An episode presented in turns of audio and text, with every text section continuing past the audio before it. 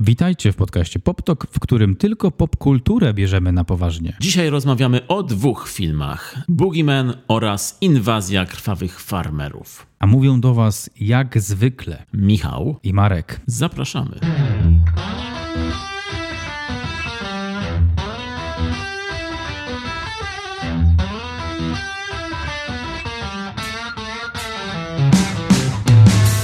Dzisiaj przed nami double feature, podwójny seans filmowy, dlatego przejdźmy od razu do naszych filmowych atrakcji, bez żadnego small talku. Czy tobie też kojarzy się Boogeyman? W sensie, kojarzy ci się z... No bo tak próbowałem znaleźć jakiś polski odpowiednik i dla mnie to jest Baba Jaga, ale nie wiem, bo chyba nie mamy takiego potwora z podłóżka typowego. Czy coś może w tych mickiewiczowskich tematach się pojawiło. Mamy Babę Jagę, o której wspomniałeś, mamy Smoka Wawelskiego. Ale to były postaci, które pojawiały się w nocy w cieniu i tak właśnie kryły się gdzieś w szafie, gdzieś pod łóżkiem, czy inne miały okoliczności pojawiania się. Myślę, że u nas nie było takich e, potworów, straszydeł wychodzących z szafy, ponieważ my nie potrzebowaliśmy. Nasz kraj przeszedł wystarczająco dużo i nie potrzebujemy potworów, żeby się bać. W przeciwieństwie do Ameryki, w której zawsze dostatek, zawsze kraina mlekiem i miodem płynąca, tam musieli sobie wymyślać potwory i straszydła. U nas po prostu wystarczyło wyjść z domu na ulicę. Polska. Tak, tu się żyje. Tu się żyje. Faktycznie tak, to I can relate. Interesowało mnie to pochodzenie Boogiemana, w ogóle skąd się wziął ten koncept, bo jest to dosyć popularny koncept i taki osadzony w rzeczywistości, no bo wszyscy mamy szafy i mamy łóżka. Niektóre łóżka nie mają może przestrzeni pod łóżkiem, ale, ale jakieś tam mają i jednak u nas też w świadomości jest taki lęk, że coś przyjdzie w nocy i złapie za nogę, że coś zdejmie kołdrę i, i wyciągnie z łóżka że coś z szafy patrzy na nas, że jakieś ciuchy na krześle w, w nocy wyglądają jak siedzący człowiek. No tak, jest to zakorzenione w nas, naszej psychice. Nie wiem na ile jest to tak wryte przez te amerykańskie filmy, które oglądaliśmy w dzieciństwie, bo rzeczywiście ten Boogeyman to jest taki typowo amerykański straszak i typowo amerykański potwór. I rzeczywiście u nas jest z jednej strony łatwiej pod tym względem, bo w Polsce jednak nasze mieszkania nie mają takiej przestrzeni jak amerykańskie domy. To jest po prostu bieda. Nie ma garderoby, więc nie ma potworów. Proste. Tak jest, a jeśli jest garderoba, to na pewno nie w sypialni dziecka. Także sypialnia dziecka to jest ten zawsze najmniejszy pokój. Tak Przedzielony segmentem. Po prostu wydzielona część salonu z segmentem, po prostu tak od, od, oddzielona od rodziców. Wiem, kto jest boogeymanem e, w Polsce. Tak się zawsze mówiło. Jak będziesz niegrzeczny, to przyjdzie pan i cię zabierze. Było tak u ciebie? Tak miło? Tak, u mnie się mówiło e, cicho, bo przyjdzie z dzicho i rozgoni całe towarzycho. I ty się tego bałeś? Ja się bałem z dzicha wtedy. nie wiedziałem, ten, u mnie był ten mityczny zdzik. I do dzisiaj nie wiem, co to był za zdzik. Baba Jaga, u niektórych boogeyman u mnie był zdzik. Wow, przykro mi. mi też było przykro. Znaczy, przykro mi, bo nie przyszedł przede wszystkim, więc nie poznałem go nigdy. Mimo, mimo wszystko czekałeś, aż się pojawi, prawda? Czekałem, czekałem, tak. Um, także no tak. Także witajcie jeszcze raz. E, w PopTok sprowadzamy teraz rzeczy na ziemię i wracamy do filmu. Film nazywa się Boogie Men. Reżyseria Rob Savage. Rob Savage Oglądałeś coś e, Roberta Dzikusa? Oglądałem właśnie idealne nazwisko swoją drogą dla reżysera horrorów Savage i to takiego reżysera, który nie bierze jeńców. Takiego dzikusa po prostu. Mm. Jeśli o tego pana chodzi, no to jest to młody Brytyjczyk, który pojawił się na scenie filmowej, horrorowej stosunkowo niedawno bo zaczynał od filmów krótkometrażowych. Wszystkie te filmy krótkometrażowe są dostępne w internecie na Vimeo. On ma swój kanał. Jak ja tam wszedłem na ten kanał i zacząłem oglądać, to dosłownie wsiąknąłem tam i obejrzałem wszystkie te shorty w jego reżyserii i prawie wszystkie są horrorami. Te jego filmy krótkometrażowe, e, one powygrywały kilka nagród na festiwalach filmów krótkometrażowych. I bardzo, bardzo przypadły mi do gustu. Nie spodziewałem się, ale naprawdę to jest y, podobna sytuacja do shortów Ariego Astera które można oglądać jeden po drugim. Tutaj może nie są to tego rodzaju shorty, to są bardziej krótkie takie formy grozy, kina grozy, ale na pewno polecam, jeśli ktoś jest z was fanem, fan, jeśli jesteście fanami e, horrorów, no to są takie tytuły jak Salt, Soul, dwuminutowy, krótki horror, który w te dwie minuty pakuje bardzo dużo i jest to bardzo efektowne. I jest też y, taki, taki short Dawn of the Deaf. Świt głuchych? Tak, do, tak, dosłownie, świt głuchych. I jest to też bardzo efektowny, bardzo ciekawy y, film krótkometrażowy, 10-minutowy, bardzo intensywny, z pomysłami na efektowne sceny i ciekawy główny koncept tam jest o niesłyszących wobec apokalipsy, zagłady, która jest jakimś impulsem głosowym, dźwiękowym. I oni nie słyszą tego, wszyscy wokół umierają, a oni tam są, jest kilkoro bohaterów w różnych miejscach, którzy po prostu przeżywają to, bo nie, są niesłyszący. Jest to bardzo ciekawy sort, polecam. On potrafi sporo wycisnąć, widać, ze swoich konceptów. Um, ale jeśli chodzi o filmy pełnometrażowe, no to on zasłynął 3 lata temu, w 2020 roku, filmem Host. Nie wiem, czy słyszałeś o filmie Host? Nie, nie. Host, czyli można powiedzieć taki Paranormal Activity albo Blair Witch Project na internetach. Bo jest to film z gatunku Screen Life, czyli film dziejący się w całości na ekranie komputera. Właściwie tutaj dzieje się w całości na Zoomie, bo to jest pierwszy horror, który wyszedł podczas pandemii. I to jest pierwszy horror, który, znaczy nie tyle pierwszy horror, który wyszedł podczas pandemii, ale pierwszy horror, który poruszał temat pandemii. Bo on rozgrywa się na Zoomie podczas rozmowy kilkorga osób, znajomych, które są zamknięte w domach podczas lockdownu i wymyślają sobie, wyobraź sobie, że to, co wpada im do głowy, to hej, zróbmy przywoływanie duchów. Także pomysł, którego byśmy my nigdy w życiu nie mieli na Zoomie albo nie na Zoomie. No i przywołują jakiś duch, przypałętuje się do nich i po, po kolei zaczyna eliminować osoby z ekranu, z Zooma. To, to się nazywa chyba po prostu Microsoft Teams. Nie pamiętam, czy to było na Teamsie, czy na, Zooma, czy na Zoomie, ale... A ile trwał film? Y, film trwał, wyobraź sobie, 50 parę minut. No to prawie jak spotkanie Teamsowe, tak. Nawet, ciekawa sprawa, film używa tego, tego całego języka Teamsowego, bo pod, pod koniec Czym jest język Teamsowy? Nie chciałem powiedzieć realia Teamsowe bardziej, bo pod koniec pojawia się takie okienko, że twoja rozmowa zakończy się za jakiś tam czas. Jeśli chcesz przedłużyć, to coś tam, coś tam. Rzuć monetę.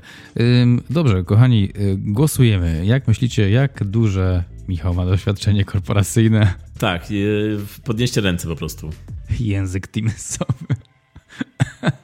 Co tam u ciebie w tych, w tych korporacji, coś tam. Jak, co tam, Maruś, jak to, co się dzieje tam? Co wy tam robicie? Tam tylko siedzicie i nic nie robicie chyba, co? W jakim języku mówicie? Program Teamsowym tam programujecie, czy? Bo jest ten język Teamsowy, jest język Zoomowy. Tak, jak, jak już słyszeliście, nie znam się na, na korporacyjnym języku. Nie to, co na Teamsowym. To jest dobrze. Znaczy, twoja dusza jest intact. Tak, dawno nie miałem do czynienia z pracą w ogóle. Which is true, by the way. Tylko siedzę tutaj z Markiem i nagrywam cały czas. Jestem więźniem. Wypuśćcie mnie. Z piwnicy tylko wychodzisz na czwartki na godzinkę. Czyli Host, film z 2020 roku, który trwa około godziny, więc nie jest takim typowym pełnometrażowym filmem kinowym. Bardziej jest to właśnie e, takie doświadczenie, eksperyment horrorowy, e, formalny i, i, przedstawiciel tego gatunku Screen Life, o którym powiedziałem, czyli filmu dziejącego się w całości na ekranie komputera najlepszymi przykładami chyba tego były Unfriended, był e, Cybernatural, Cybernatural i był film Searching. Ten Searching, ten co był w kinach? Ten, co był na AFF-ie i później w kinach. AFF-ie, czyli American Film Festival. Searching, ale to jest Roba Savage'a? Nie, nie, to jest y, przedstawiciel tego podgatunku jakby, że film dziejący się na ekranie komputera mhm. nie jest tego samego twórcy, ale właśnie Rob Savage zrobił film podobny do tego, mhm. tylko że tam był thriller bardziej, film y, Searching był bardziej thrillerem o poszukiwaniach. Yeah. Zresztą ostatnio też mieliśmy podobny film w kinach. Missing nie było też, e, tak, o tej dziewczynce, która, która ktoś ją porwał, albo czy mamę porwaną, czy coś mama zrobiła i ta córka nigdy o tym nie wiedziała, że ta mama prowadzi jakieś podwójne życie. Tak, tak, tak. Tak, właśnie Missing. I właśnie to jest e, coś, co wraca co jakiś czas ostatnio, bo tak dobrze rozumiemy ostatnio ten język teamsowy.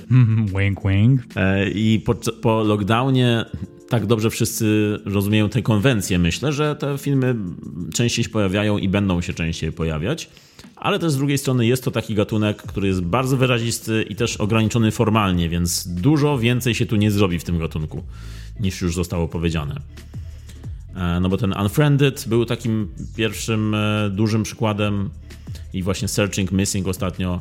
I Host jest filmem, który bardzo dobrze wykorzystuje też ten, ten gatunek. Ale no tak jak mówię, nie jest to, jest to coś, co łatwo się może wyczerpać. Ta formuła się może łatwo, łatwo wyczerpać. Już nawet oglądając Host, który trwa godzinę, no to gdyby ten film trwał dłużej, to myślę, że to byłoby nudne, męczące. Bo tutaj już w tym momencie ten film godzinny jest taki na, na, na maksa wykorzystany. A i tak czasami się, tak sobie, myślałem sobie czasami, że troszkę może jest to za długie nadal. Ale mimo wszystko miał bardzo dobre sceny, miał dobre jumpscary, bo to jest film którego sednem, którego sednem są jumpscary. No i jest to właśnie pierwszy horror oddający pandemię, oddający wa warunki pandemiczne, zamknięcie i zooma, ale który oddawał te warunki, e, nie, nie dołował nimi, tylko używa właśnie w służbie gatunku. Trochę jest to taka przejażdżka kolejką górską, bo jest właśnie od jumpscare'u do jumpscare'u, jest troszkę humoru. No i te jumpscary i setpisy tutaj są już takim rozpoznawalnym czymś, co Rob Savage będzie wykorzystywał chociażby później w Boogiemanie, o którym zaraz porozmawiamy. A propos tych screenlife'owych filmów, to był jeszcze taki jeden przykład filmu pod tytułem Megan is Missing. Nie wiem, czy słyszałeś o tym, bo to jest. E, to ostatnio przez jakiś czas jest hit TikToka, podobno. Megan is Missing to jest taki horror, który się dzieje właśnie jakby found footage, znalezione e, na komputerze nagrania dziewczyny, której koleżanka zaginęła i ona próbuje ją odnaleźć i tam się później dzieją bardzo makabryczne rzeczy w tym filmie, więc tobie nie polecam, Marek, bo on jest naprawdę czasami makabryczny, a wiemy wszyscy tutaj, że nie jesteś fanem makabrycznych rzeczy. Chyba, że są makabryczne. Ej! Czy to było bystre or what? Nie wiem, jak mam przejść z tego, bo markabryczny powinno wejść do jakichś tekstów na koszulkę, myślę.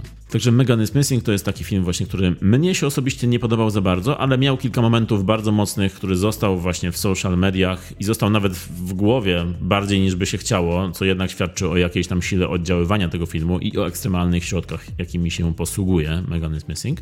To jest w ogóle film sprzed 10 lat, który został jakoś przypadkiem odkryty na nowo przez, y, przez, przez TikTokowiczów i, i, i krążył później mm, jako, jako relację, jako reakcję na seans. Także to jest ten jeszcze jeden przykład tego podgatunku ale już przechodząc dalej, no bo jest przed nami jeszcze kilka rzeczy, no to Rob Savage miał jeszcze jeden film w filmografii, Dashcam z 2021 roku, e, rok po roku. To jest film, który też jest jakby nagraniem z kamery samochodowej i to jest też film, który jest trochę takim paranormal activity, nagranym przypadkiem z kamery samochodowej. Tego filmu akurat nie widziałem, nie da się go dorwać u nas, jest tylko w Hulu dostępny. E, no i teraz po tym, jak on się trochę objawił jako taki nowy głos w horrorze, Rob Savage dostał duże zlecenie, duży film za 35 milionów od Disneya, czyli The Boogeyman, adaptację opowiadania Stephena Kinga, o którym dzisiaj będziemy właśnie rozmawiać. Ciekawe jest to, że scenariuszem zajmował się Scott Beck i Brian Woods, ludzie, którzy pr pracowali przy Cichym Miejscu Johna Krasińskiego. To może być, e, to może być zachęcające. Nie wiedziałem o tym przed oglądaniem filmu. Dopiero jak obejrzałem i zobaczyłem, kto się tym zajmował, to uznałem, o nie, jak to możliwe, że ten film nie był tak dobry jak Ciche Miejsce. Ale są tutaj pewne wspólne rzeczy w tych jakby dwóch scenariuszach, bo oba filmy zaczynają się od, no tutaj nie będzie to spoiler, jeśli powiemy początek filmu, jeśli nie chcecie wiedzieć, no to przeskoczcie z 10 sekund, ale ten, oba te filmy zaczynają się od śmierci dziecka Pierwszy ciche miejsce też było od śmierci dziecka. Próbuję sobie przypomnieć. Co na torach e, szli całą rodzinką i ten najmłodszy chłopiec stąpnął jakoś głośno albo coś. Samolocik wyjął, tak? Tak, tak, tak. I, I nagle z lasu wybiegł potwór i go porwał. No tak, no i w obu filmach jest rodzina, rodzina, która straciła coś i się próbuje pozbierać po tym. Zgadza się. Także są te wspólne mianowniki y, jest też aktor Chris Messina i David Dust Malkian. Próbuję teraz na bieżąco wymyślać e, aktorzy, którzy są bardzo ciekawi, zwłaszcza David, który też no, na przykład w Labiryncie grał z e, Jake'em Gyllenhaal. I grał też w Legionie Samobójców tego. Tak, tym Polkę, Polka Polka coś tam, Polka Guy, Polka, Polka... Dot, Polka Dot Man, czy Polka Man. Może tak, no, no, no tak, Men, tak, tak. On ma taką bardzo ciekawą, wyrazistą twarz. Mm. Taką, że zapamiętujesz rzeczywiście. Jak W zobaczyłem Batmanie go... grał też, Gdzie? w Batmanie grał też Kogo grał w Batmanie? tego z, ze szpitala psychiatrycznego, którego Joker zwerbował. To jest właśnie aktor, którego twarz zobaczyłem na ekranie Boogiemana i pomyślałem, że znam tę twarz, ale nie pamiętałem skąd. Bo to jest taka charakterystyczna jednak twarz, że zapamiętujesz go. I dopiero później, jak go sprawdziłem, to pomyślałem, ej, no przecież. I, i naprawdę myślę, że taki charakterystyczny aktor drugoplanowy jest z niego. Tak, tak. Przydał się tam. Lubię go. Lubię go oglądać, bo jest bardzo specyficzny. I nie wiem, czy kiedykolwiek wyjdzie mu rola w filmie romantycznym, w którym będzie grał przystojnego, inteligentnego, dorosłego mężczyznę. Nie wróżymy mu tego. No właśnie, coś. Tam, tam coś musi się. On musi się w pewnym momencie chyba złamać jako postać i na, zacząć mordować wszystkich. Burn. Um, tak, to jest, to jest nasza opinia o tym aktorze właśnie. O, znaczy, to jest nasza opinia o, je, o nim jako człowieku. E, pomidor. E, Ale jeszcze powiedziałeś Chris Messina, który gra, gra tam jedną z głównych ról, ojca całej rodziny, psychologa, psychiatra, Psycho- psycho, Psychola. który też wypada bardzo fajnie i też musiałem sprawdzić skąd go pamiętam i jak e, sprawdziłem to też zrobiłem, a No i gdzie grał jeszcze? już nie pamiętam. To był e, bardzo ważny moment w twoim życiu, jak sprawdziłeś i zrobiłeś A. I natychmiast wyrzuciłem to z głowy. Delete. I dokładnie, i zrobiłem to po to, żeby podczas tego podcastu powtórzyć ten moment po prostu. I A. teraz sprawdzam. A, Teraz zapamiętasz. teraz już zapamiętam. On grał w, przecież w filmie Operacja Argo. O, chociażby. tak, tak. On grał też w Ptakach Nocy, Harley Quinn. On grał w Ptakach Nocy Harley Quinn? Wiktora, on grał tam Wiktora Zaza. Ach, tak, okej, okej. I ja go też pamiętam z dwóch seriali, czyli z Ostrych Przedmiotów i z Grzesznicy. The Sinner z Jessica Biel? Tak, to był pierwszy sezon. Każdy ko- kolejny jest z kimś innym. I każdy sezon jest bardzo dobry. Is it now? It is. Well, that's just marvelous. Oglądałem tylko jeden i fragment drugiego i nie mogłem, nie brakowało mi trochę vibe'u pierwszego sezonu. Trzeba się wgryźć później rzeczywiście. Bo każda, każda sezon to jest nowa historia, nowa sprawa. Łączą, łączą je tylko. Bill Pullman je tylko łączy, postać O. detek- detektywa. Fajnie, on tam ma fajną postać. Tak, i z każdym sezonem ta jego postać się rozwija, zmienia. To jest też bardzo dobre w tym serialu. Także polecam Ci kolejne sezony. Zwłaszcza ciekawym sezonem jest trzeci sezon, bo to jest bardzo taki mroczny, nihilistyczny sezon, który jak oglądasz, to aż, aż ja oglądałem i myślałem sobie, wow, że to przeszło takie rzeczy, to tam, to tam wyprawia główny bohater i antybohater. No, nie będę mówił. Okej. Anyway, Boogeyman. Marek, nasz specjalisto od streszczeń fabuł. O czym jest The Boogeyman? Thank you very much. I tutaj się trochę łączy ten wątek rodzinny Cichego Miejsca i tego filmu Boogeyman poprzez scenarzystów naszych. I oprócz tego, że film opowiada o rodzinie, no to w tej rodzinie, tak jak już wspomnieliśmy, wydarzyło się coś tragicznego. Rodzina doświadczyła straty, konkretnie matki, żony.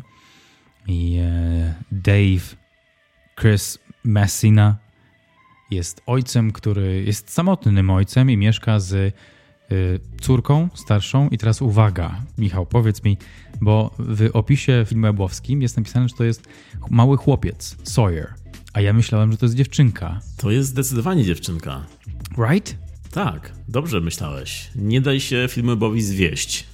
Ktoś, kto pisał ten opis, y, ewidentnie nie wiedział, o czym pisze, już sprawdzam. Ej, już jest napisane i jej młodsza siostra Sawyer. Widocznie poprawili to. Poprawili, bo był W tym momencie, jak usłyszeli, że my to nagrywamy i mówimy, to oni powiedzieli, ej, coś się nie zgadza. Tak, tak. I pamiętam, że kopiowałem tekst stamtąd i tam było napisane nastolatka i jej mały braciszek próbują odnaleźć się w świecie po śmierci matki. To jest całkiem inny. Chociaż czekaj. A nie, rzeczywiście, bo to jest ten krótki opis. Tak, zgadza Tak, się. tak, jest tak. cały czas ten sam. Nastolatka i mały braciszek. Ja spojrzałem na ten długi opis. No to what the f... What the hell, man? Długi opis mówi, że jest siostrzyczka, a ma krótki opis braciszek. Pomyślałem potem, hej, może czegoś nie wyłapałem, może to rzeczywiście był chłopiec bardzo młody, może i tyle. Nie, to była zdecydowanie dziewczynka. Także w Filmwebie masz e, od nas minusa. Tak jest. Nieprzygotowanie.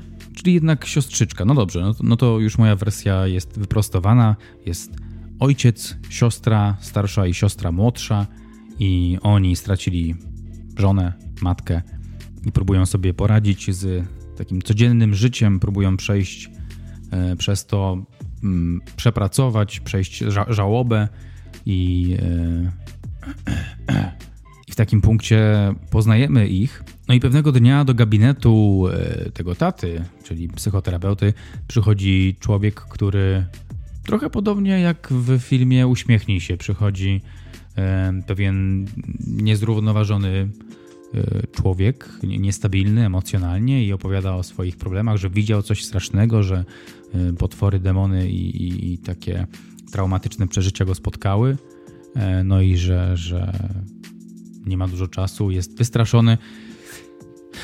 I w ten sposób przekazuje pewne coś, pewną klątwę, pewne naznaczenie kolejnej rodzinie, która jest potem prześladowana przez Boogiemana, potwora z szafy, potwora z, pod, z podłóżka i potwora, który żeruje na ludzkim cierpieniu. Czyli again, trochę jak w Uśmiechnij się, prawda? Tam też był taki motyw, jeśli coś przeżyłeś strasznego i tego i to cały czas trzymasz w sobie jakąś traumę z przeszłości, no to to będzie cię prześladować. A ta rodzina była akurat w takim newralgicznym momencie po stracie bardzo bliskiej i ukochanej osoby. No to Boogeyman postanowił stick around. Tak, ja miałem kilkukrotnie podczas seansu takie odniesienia do Uśmiechnij się, bo, bo były. Tym bardziej, że to są filmy, które dzieli rok od premiery jednego i drugiego kinowej.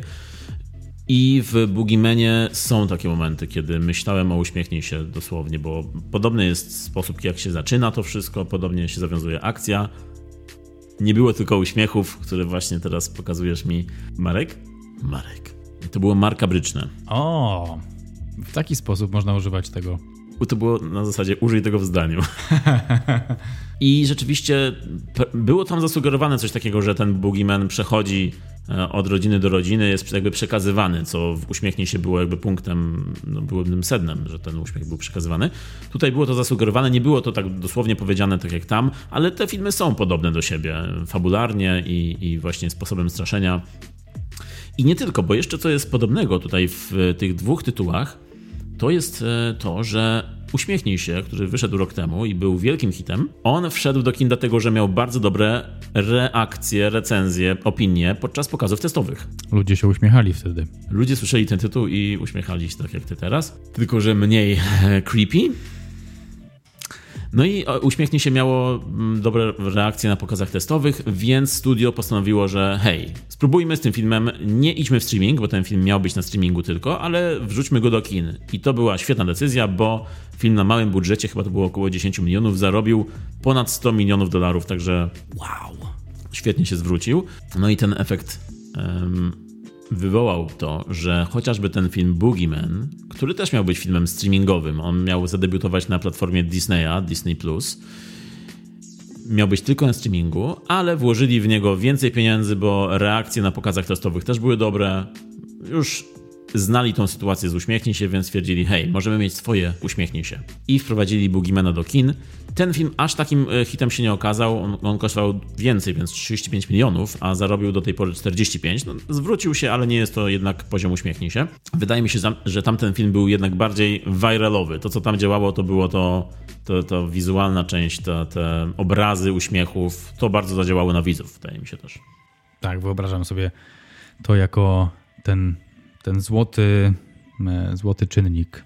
On był bardzo wizualny i wiem, bo nie patrzyłem wtedy, więc... Tak, muszę ci przyznać, że tym razem częściej patrzyłeś na ekran. Bra, I'm somewhat of a scientist myself. No i właśnie Boogeyman, w Boogiemanie chyba brakuje tego, tej, tej viralowości. E, on się tak nie sprzedał, bo on nie jest jednak takim materiałem właśnie jak uśmiechnij się do promocji, do marketingu. E, ale mimo wszystko publiczności się podobał film. Nie tylko publiczności, bo autor opowiadania, Stephen King, na podstawie opowiadania Stephena Kinga film jest e, oparty. I King jeszcze przed premierą właśnie opublikował taki bardzo, taki, taki bardzo pozytywny wpis na temat tego filmu, że bardzo mu się podoba, bardzo poleca wszystkim widzom i on też był bardzo za tym, żeby wpuścić ten film do kin, bo to jest zdecydowanie film z myślą o kinach, nie o domowych e, telewizorach. E, no i to wszystko też pomogło filmowi, dlatego też go obejrzeliśmy, mogliśmy go obejrzeć w kinach. Swoją drogą, opowiadanie. Czy kojarzysz opowiadanie Kinga? Nie, nie, niego nie kojarzę. Ale to jest tak, że ta postać istniała przed opowiadaniem Kinga? Jak sprawdzimy etymologię Boogiemana, wcześniej e, był to Bogeyman, pisane przez jedno O, i był też znany jako Bogie, trochę jak Humphrey Bogart. Bogie. Wiesz, co mi się skojarzyło? Mi się skojarzyło Stogie, jak Arnold Schwarzenegger patrzy, pa, pali cygaro i mówi I can smoke my stogie everywhere. Nieoczywiste skojarzenie bardzo. I can smoke stogies in my house. First of all, because her father introduced me to stogies, and second of all, because I'm a stud. I'm ballsy. I don't take no shit from anyone. I smoke my stogie anywhere I want. I don't have to find a hideout place like you. Stogie man! Na Arnolda zawsze można liczyć. Oh man, wychodzi z szafy w nocy z cygarem i mówi I don't need a, I don't need a hideout. I can smoke my stogie everywhere. You now get to the chopper. Get under the bed. W nocy dziecko się budzi. No to w moim pokoju jest Arnold. Czekajcie, ma cygaro?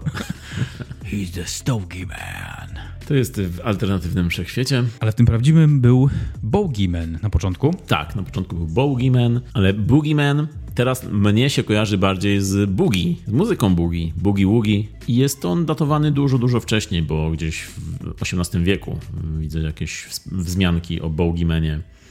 Także wtedy się pojawił, a opowiadanie Stephena Kinga wyszło w tomie jego opowiadań z 73 roku.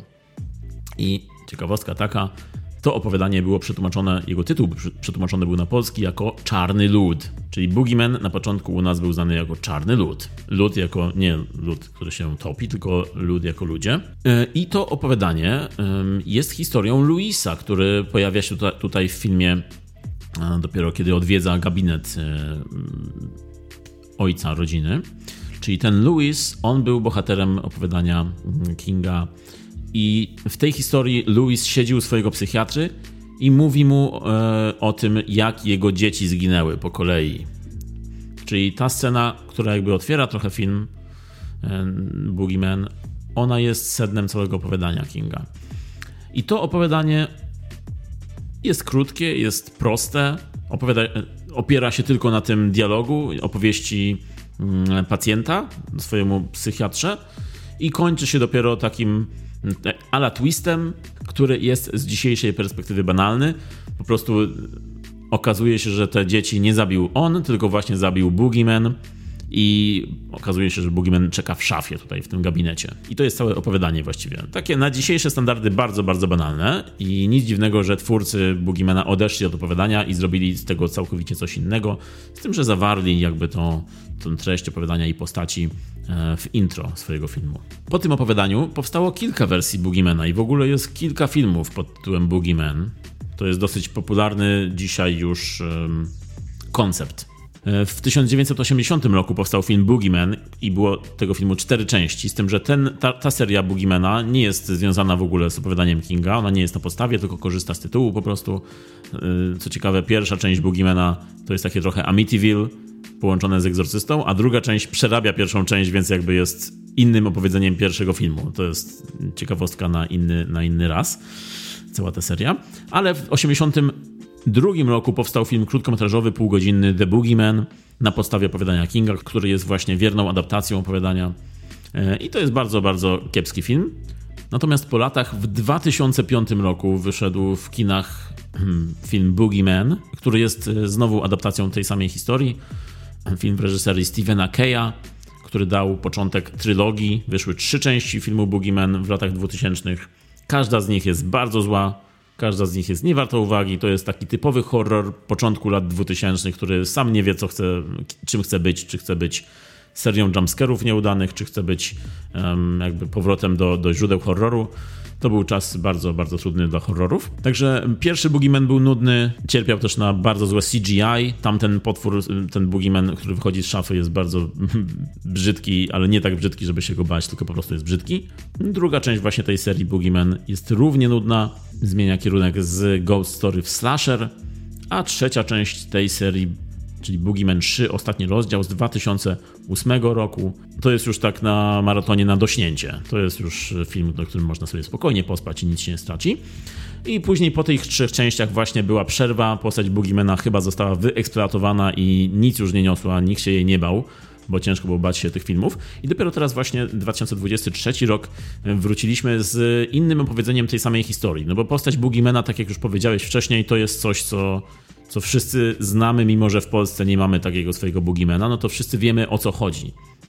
Chociaż też e, ciekawe, że Halloween, w Halloween Mike Myers oryginalnie też jest nazywany Boogiemanem, mimo że nie ma nic wspólnego właśnie z, z Kingiem ani z tą historią. No to tym razem ten e, nowy Boogieman to jest już takie typowe horrorowe straszydło tutaj. A cały film to jest taki klasyczny horror o nawiedzonym domu. Jak ci się oglądało? Jako, jako, może jako horror, Marek? Ty jesteś dobrym wyznacznikiem horrorowym. Był taki sobie, był średni. Taki zwyklak horrorowy. Dobrze to opisałeś o nawiedzonym domu. E, horror właściwie z ołówkiem albo długopisem. Można było siedzieć i odhaczać elementy horrorowe, jumpscary, um, osoba z traumą, jakby potwór czy, czy jakiś tam demon żerujący na, na troskach głównych bohaterów. Zło jest zwalczone, ale nie do końca jest zwalczone i takie, takie jest wrzucanie furtek do kontynuacji. Albo niekoniecznie do kontynuacji, tylko do takiego, takiego zaznaczenia, jak to zwykle w horrorach bywa, że nawet jak pokonasz zło, no to ono tam zawsze jest. To nie jest tak, że jest happy end, tylko jest zawsze informacja, że, że tam się czai za nami. Jest to pewien rodzaj schematu i z tym, że jeśli o schematy horrorowe chodzi, mnie się to dobrze oglądało jak taki, jako taki właśnie wypełnienie schematu. Jest to porządne zrealizowanie pewnego horrorowego archetypu. Natomiast jeśli chodzi o jumpscary, bo jest tutaj sporo jumpscarów i ucieszyło mnie to, że jest to troszkę taki inny styl jumpscarów niż ostatnio nas przyzwyczaił gatunek horroru, bo tutaj są takie dosyć szybkie jumpscary. Tu nie ma takiego budowania, przeciągania tych scen, przeciągania napięcia. Tutaj jak się zaczęło, to się zaczęło od razu tak naprawdę. To mnie zaskoczyło. Jak ty na to zareagowałeś? Tak, tak, tak, podobnie. No. Bałeś się trochę? Tak, w taki sposób kontrolowany. Spoko to było. Było trochę strachu i dobrze były zrobione te sceny. Dobrze był wykorzystany dźwięk i obraz po to, żeby wywołać strach. Także good job, good job. Tak, tak. Też myślę, że to były takie porządne te jumpscary. Mimo, że to, to są właśnie tylko jumpscary. To jest taka, taki fan po prostu. To jest taki fan horror movie. Nie jest to coś, czego wydaje mi się można się bardzo, bardzo bać. To jest taka, taka zabawa na, na straszenie się, po prostu mm. podskakiwanie w fotelu. Ale te, te sceny są często tak fajnie, te ujęcia są fajnie robione, bo nie wiem jak ty, ale ja często badałem wzrokiem w którym miejscu zaraz coś wyskoczy, bo tam są tak ujęcia budowane, że jest dużo ciemności za bohaterami, oni tam chodzą po tym domu, czy, czy leżą e, w łóżku i, i widzimy cały pokój. I są bardzo fajnie konstruowane te sceny. Także nawet zabawa może polegać na tym, że zgadujesz sobie, gdzie co się zaraz pojawi, w którym momencie filmu, w którym miejscu tej sceny. Dla mnie to był, dla mnie to był na przykład właśnie część fanu z oglądania tego filmu. Zresztą podobnie było w filmie Host Roba Savage'a, gdzie też były też te ujęcia były tak konstruowane, że z tyłu za bohaterem siedzącym przy komputerze jest, są, otwarte, są otwarte drzwi i nasz wzrok cały czas ucieka, automatycznie wędruje do tych drzwi otwartych i czekasz, aż z tych drzwi coś wyskoczy, a tam akurat nic nie wyskakuje, tylko wyskakuje w innym miejscu coś. To takie drobne rzeczy, ale mnie jako fana horroru cieszą na przykład. I dźwięk, wspomniałeś o dźwięku. W Uśmiechnij się też był dźwięk taki dosyć straszny. Czy tutaj porównałbyś to do tamtego dźwięku? Tam był straszniejszy. Czyli ogólnie uważasz, że Uśmiechnij się było straszniejsze? Tak. Który moment najbardziej cię wystraszył? Albo który moment najmniej cię wystraszył? Co byś wymienił? Najbardziej moment wizyty u terapeutki z młodszą siostrą i patrzeniem na czerwone światło. To było najstraszniejsze dla mnie. te sceny w, w szafach, w ciemności w szafach i, i powolne wyłanianie się Boogiemana, albo nawet takie szybkie wyłanianie się Boogiemana nie działało tak mocno jak to takie powolne, świadome wchodzenie w to, że zaraz zobaczymy coś strasznego, tylko jeszcze nie wiemy gdzie i nie za bardzo wiemy jak. To było najstraszniejsze, ale nie miałem takich momentów, w których myślałem, a myślałem, że będzie mocniejszy, a tutaj taka klapa. Też, też nie miałem czegoś takiego. Dobrze mi się oglądało ten film. Uważam, że jest to dobry film. Innych Boogiemanów nie widziałem, tylko fotosy przeglądałem z poprzednich Boogiemanów i to tak wyglądało nie, niezbyt ciekawie. Ale tutaj to uważam, że dobrze był wykorzystany film, żeby opowiedzieć historię z książki. Tak, no ja, ja, myślę, że ja myślę, że jest to na pewno najlepsze wydanie tej historii, jakie dostaliśmy. Yy, ogólnie jeśli mówimy o adaptacjach tej, tego opowiadania, czy też ogólnie o filmach z Boogiemanem w nazwie, no to jest to najlepszy Boogieman, jakiego oglądałem. E, nadal nie uważam, że jest on wybitny, ale no, jest on naprawdę porządnym e, straszakiem, horrorem takim rozrywkowym, na który można iść i poskakać sobie w fotelu. No i też to, co pomogło mnie, to było to, że tam był ten motyw przewodni, ta żałoba, godzenie się ze stratą i to, że to, co niewypowiedziane, urasta do rangi potwora. Horrory często poruszają ten temat. Tutaj ten temat jest poruszony porządnie. Nie, nie wybitnie, nie źle, po prostu jest. E, norma jest wyrobiona. Kartę można podbić. Tak jest. Rob Savage, możesz podbić sobie kartę Disneya. To jest ciekawe w ogóle, że to jest horror Disneya. On nie jest y, dla dorosłych, to jest PG-13, PG-13, czyli film, na który nastolatki mogą iść w towarzystwie rodziców, czyli powyżej 13 roku życia Parental Guidance. Natomiast to, co mnie się mniej podobało, to to, że na pewno kiedy już pojawia się ten potworek, to straszydło wychodzi, widzimy je, no to wtedy już napięcie opada. Zawsze, kiedy jednak widzimy to straszydło, konfrontujemy się z nim, a ten trzeci akt właściwie tutaj już wiemy, jak to straszydło wygląda mniej więcej. E, tyle tylko, że prześladuje naszych bohaterów. Już mniej więcej od momentu, kiedy próbują z nim walczyć, tak wręcz, tak, tak fizycznie próbują z nim walczyć, to wtedy już horror mniej działa, bardziej jest to taki film już survivalowy. Choć nadal, choć nadal są tam sceny, myślę, efektowne, fajne setpisy, mimo że niektóre są z nich przewidywalne, to, to tak jak mówię, no, wyrabiają normę. To, co fajne jeszcze w tym filmie było i co zauważyłem, to gra światłem, które jest bardzo ważne w w ogóle w, przy postaci takiej jak Boogeyman, no bo Boogeyman on się kryje w cieniu i jak jest światło, to się nie pojawia, a tutaj było wykorzystanych bardzo dużo różnych rodzajów światła. Były świece, były różne kolory, były różne lampy, były bardzo zróżnicowane zabiegi oświetleniowe, które z jednej strony powstrzymywały Boogiemana od ataku, ale z drugiej strony pozwalały zobaczyć bardzo fajnie doświetlony kadr. Także pod tym kątem też dobra była tam robota. A w scenie z, ze świeczkami w domu, jeśli rzeczywiście były wszystkie zapalone, to tam musiało być bardzo gorąco na planie, ale godne podziwu. Dobrze wykorzystane światło.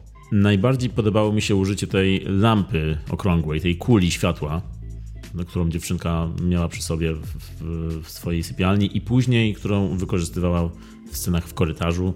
Było to bardzo mm, fajne ogranie rekwizytu na pewno. Tak, takie różne kolory mamy też tam. Cały plan potrafi być skąpany w czerwonym kolorze, w zielonym kolorze, w niebieskim, w żółtym. To też, to też fajnie, fajnie działało. Tak, tak, też myślę, że na plus.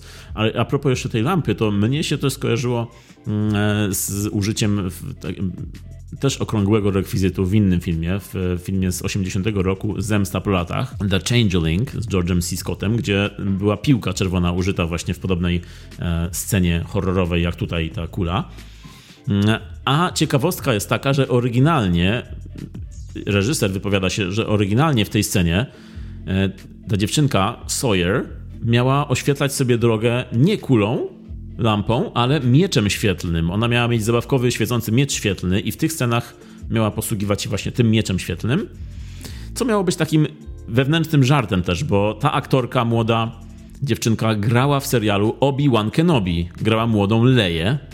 I to miało być nie tylko rekwizyt, ale miało być takie mrugnięcie okiem do widzów i wyobraź sobie, że Disney w tym momencie wszedł i powiedział: O nie, nie, nie, nie zgadzamy się. I oni uniemożliwili im zrobienie, właśnie wykorzystanie rekwizytu miecza świetnego w horrorze w tym w kontekście. Także musieli zaimprowizować, zaimprowizowali tą kulę świetną i uważam, że jest to dużo lepszy wybór i pokazuje, że pod presją można wymyślić coś lepszego niż czasami bez presji.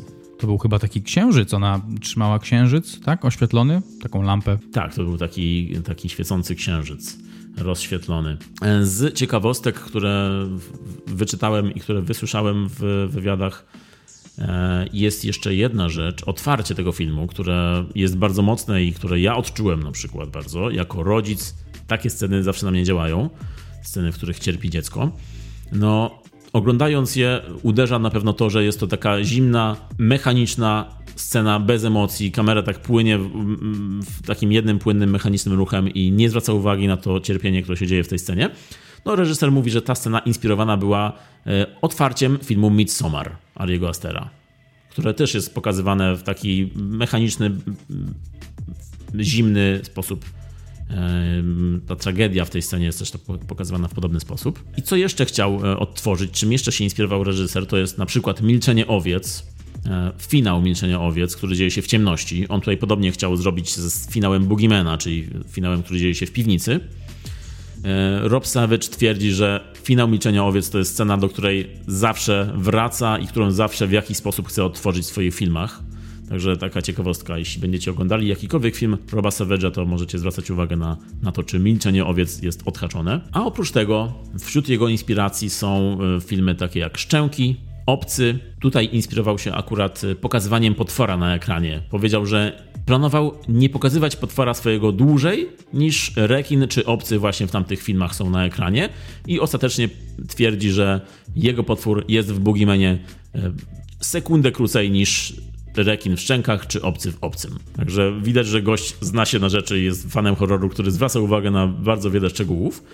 A jeszcze jedna nietypowa inspiracja, którą wymienia, to jest film Kieślowskiego, Trzy kolory czerwony. Wymienia wśród inspiracji do Boogiemana, a mianowicie um, inspiracja do stworzenia postaci żony Billingsa, która mieszka sama w domu, zostaje sama w domu, bo jej mąż i dzieci nie żyją i ona odpływa staje się widmem człowieka, mieszka z daleka od ludzi i, i to jest jakby nawiązanie, właściwie nie nawiązanie, co takie zainspirowane bezpośrednio z trzech kolorów czerwonego. Tu mi się wydaje troszeczkę naciąganym nawiązaniem, bo jednak jest to całkowicie inna para kaloszy, no ale jednak e, nawiązania reżyser próbuje jakieś tutaj wyrzucać. I on też twierdzi, że podczas kręcenia podczas pracy nad swoimi filmami zawsze w tle gdzieś tam leci u niego w horror, że te horrory lecą zapętlone w tle jako inspiracja. To my możemy też zapętlić to i przejść teraz do o, podsumowanka. Ja powiem szybko, krótko i na temat. Ode mnie idzie 6 na 10 ze wszystkich tych powodów, które wymieniłem wcześniej. Uważam, że horror fajny do obejrzenia w kinie. Nie jest to jakaś rewolucja, ale na pewno przyjemny przedstawiciel gatunku.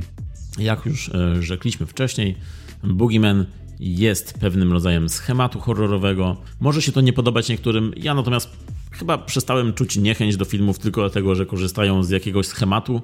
Jeśli ten schemat jest użyty um, tak z głową i ten potencjał schematu jest wykorzystany, jeśli po prostu film robi to dobrze. Tutaj reżyser stara się w ramach tej swojej historii, którą wszyscy dobrze znamy, zrobić coś z inwencją, coś co ma pomysły wrzucone tu i ówdzie, ma swoje setpisy, ma swoje jumpscary, które sprawiają frajdę, jeśli ktoś lubi taką frajdę. Ma postaci, ma jakiś background tych postaci, ma motyw przewodni. Jak dla mnie jest co oglądać przez te półtorej godziny. Mamy tu do czynienia z reżyserem, który kręci horror, bo horror jego kręci. To widać, dlatego też nie ma też myślę aż tak na co narzekać, ale to nie znaczy, że nie, w ogóle nie ma na co narzekać, bo jednak są tutaj rzeczy, które mogłyby być lepsze, czyli chociażby trzeci akt, czy też to, że ten film ma kategorię właśnie wiekową dosyć niską, także jak na horror on oprócz jumpscarów nie ma w sobie aż tak, e, takiej mocy dużej. Ale mimo wszystko Rob Savage ma mój kredyt zaufania po filmie Host, po jego krótkometrażówkach, które też swoją drogą przypominają mi twórczość Kyla Edwarda Bola, którego Skinamaring e, recenzowaliśmy nie tak dawno w podcaście. E, ten Skinamaring to jest trochę taki host, e, jeśli porównujemy tutaj obu panów. Także Boogeyman po prostu jest ok, jest po dobrej stronie ok. Ode mnie też 6 na 10. E, porządny, porządny horror. Jeśli ktoś lubi takie gatunki, będę czekał na kolejne dokonania tego reżysera. Film Boogeyman aktualnie jest wyświetlany w kinach, ale to nie jedyny film, oczywiście, który jest pewną atrakcją kinową obecnie. W całej Polsce są pokazywane filmy z cyklu Najlepsze z najgorszych. W tym miesiącu jest to film Inwazja krwawych farmerów. Film ten będzie też wyświetlany 23 czerwca o godzinie 20 w kinie Charlie, w łódzkim kinie Charlie. I tam też się pojawimy. I z tej też okazji postanowiliśmy przygotować trochę sążnistych kawałków na temat tego filmu. Będziemy o nim rozmawiać e, teraz. Czy możemy w jakiś sposób połączyć te dwa filmy, myślisz? Inwazję i Boogiemana.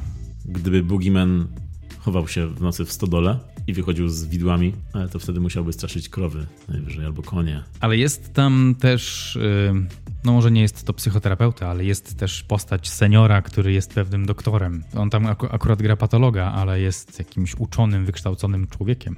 I też ma rodzinę, nawet córkę ma też. Więc to z łatwością możemy powiązać z filmem Szybcy i Wściekli. E, wszystko możemy powiązać z filmem Szybcy i Wściekli. To jest, e, to jest taki go-to film naszego podcastu. Tak zresztą samo jak e, Niewidzialna Wojna Patryka Wegi.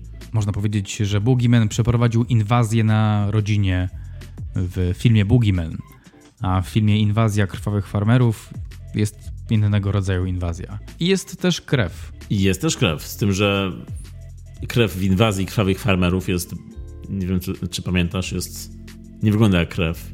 Będzie jak jak jakiś syrop albo rozpuszczone lizaki. O, tak, tak. I ta krew myślę, że jest czymś łączącym, ponieważ oba te filmy mają kategorię wiekową PG, czyli oba te filmy są nie tylko dla dorosłych. Wbrew pozorom, e, to co się dzieje w inwazji krwawych farmerów, myślałbyś, że okej, okay, to jest trochę gore, jest dużo krwi, to raczej nie jest dla dzieci. Wrong.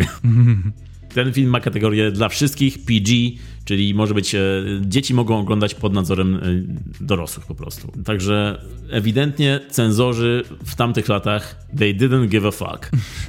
Po prostu ktoś nie oglądał filmu, e, a tak serio to jest historia z tym związana, ale o tej historii mm, za chwilkę, kiedy powiemy sobie więcej o tworzeniu i o twórcach tego filmu. Krwawi farmerzy, Marek. Krwawi farmerzy. Co, co widzisz myśląc krwawi farmerzy? Myślę sobie, myślę sobie zombie. Aha, aha. Chodzący z widłami po polu. Zombie z widłami w kapeluszach hmm. takich słomkowych. A tymczasem są to po prostu farmerzy umorusani we krwi, która nie wiadomo skąd się wzięła, bo nikt w tym filmie nie ma żadnej rany na ciele pojawia się tylko krew, ale nie, nie wiem z jakich otworów wypływa ta krew. Czemu oni są farmerami? Czy, znaczy, ja tam miałem problem z dostrzeżeniem farmerów. W, w ogóle, czy ty ogarniasz całość tej historii filmu? Fabułę? Pamiętam, okej, okay, są trzy grupy. Jest, są jacyś tam farmerzy, jak, jakieś ziutki. Jest grupa druidów, czyli oprawców. Jest grupa uczonych, czyli tych e, patologów, jednego doświadczonego patologa i drugiego, który aspiruje do tego, żeby być tym pierwszym i oni, ich losy tam się trochę przeplatają. Tutaj w ogóle zawód patologa to jest coś jak, nie wiem, szeryf w miasteczku albo nie, szef korporacji. Każdy chce być patologiem. CEO of life. Tutaj jeden z naszych bohaterów wygląda na to, że specjalnie związał się z dziewczyną, dlatego że jej ojciec jest patologiem. tak to wygląda ten związek. Ten związek w ogóle ma. Uważam, że jak feministki oglądają ten film teraz, dziś, chyba nie są fankami. Nie, tam jest rozbudowana scena tego, że ojciec z zięciem siedzą przy stole, córka i partnerka tego chłopaka po prostu daje im, rozlewa im kawę, jedzenie im przynosi, a jeszcze ten zięć, czy ten partner jej, jeszcze po prostu mówi ej, gdzie moja kawa, gdzie moje jedzenie, jajecznice. A ona, tak jest, już się robi, jakie chcesz jajka? Tak, tak. I on mówi scrambled, just like you. Just like you, tak jest. nie wiem, czy to jest aluzja seksualna, czy nie, w ogóle nie rozumiem. Jej ojciec siedzi obok, ale nic z tego, w ogóle nie ma. Whatever. Tylko się uśmiechał. O, ale piękni młodzi też tak kiedyś miałem. No, w kwiecie wieku. Romans płonie. tak. Lędźwia goreją. Ale też miałem to spisane w ulubionych momentach, właśnie tą scenę przy stole. Scrambled, just like you. I to, że on w ogóle z takim wyrzutem mówi do tej swojej dziewczyny, że ej, a moja kawa? Dla mnie nie ma? Nie, tam się gotują się feministki na pewno. Oj tak, oj, oj tak. Bo ta kobieta, ona gra bardzo taką bezradną postać, która nie za bardzo wie, co się dzieje. Jest taka, o, jestem, ojej, coś się wydarzyło i to jest straszne. I za chwilę właśnie o tych e, jajkach czy tam kawie. Ja tak oczywiście już robię. E, jest taką taką, no nie jest to mocna postać w tym filmie. Tymczasem jej ojciec i jej chłopak, oni robią tam te rzeczy ważne, a ona im tylko tam usługuje, podaje jedzenie. Tak, tak. A oni tam, jak prawdziwi mężczyźni, dyskutują o krwi, patologii i o krwawych farmerach. Jest nawet w pewnym momencie dialog między nimi, między zięciem i teściem. Zięć mówi do teścia: Słuchaj, zaniedbuję ją trochę ostatnio, ale zaraz gdzieś pojedziemy, będzie mały romans i będzie okej. Okay. Na, tak. co, na, co, na, co teść, na co teść tak się uśmiecha. Dobre. wink, wink, nudge, nudge. Tak, widzę, że mamy te same sceny spisane. Co tam się dzieje w tym związku, w tej rodzinie, co się dzieje? To brzmi jak Polska w latach 90. po prostu. Także sami widzicie, że. Albo nie widzicie, to już mówię, że, że trochę. Ja trochę się boję wejść w to głębiej, rozpakować to, bo dzieje się dużo. Tak, no już wracając, wracając do naszej fabuły, bo. Oj, ta fabuła. Powiedziałeś, że mamy krwawych farmerów, mamy druidów i mamy patologów. Trzy grupy społeczne. Klasyczny podział na trzy. Mm, e, I teraz y, jest kwestia paląca, czyli tytułowi krwawy, krwawi farmerzy. Oni są tutaj tymi złymi, wydaje mi się. Tak bym zakładał właśnie.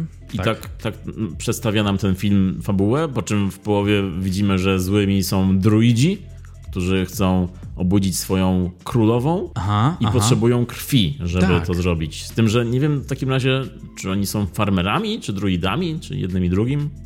Może są farmerami, bo chcą hodować krew.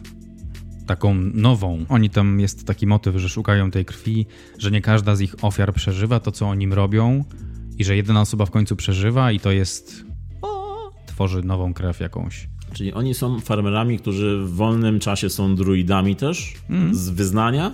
Mm. I mają swoją królową. Okej, okay. bo w ogóle to, że tutaj ci farmerzy i druidzi to są ci źli tego filmu, to nie był, nie był pierwszy pomysł twórców.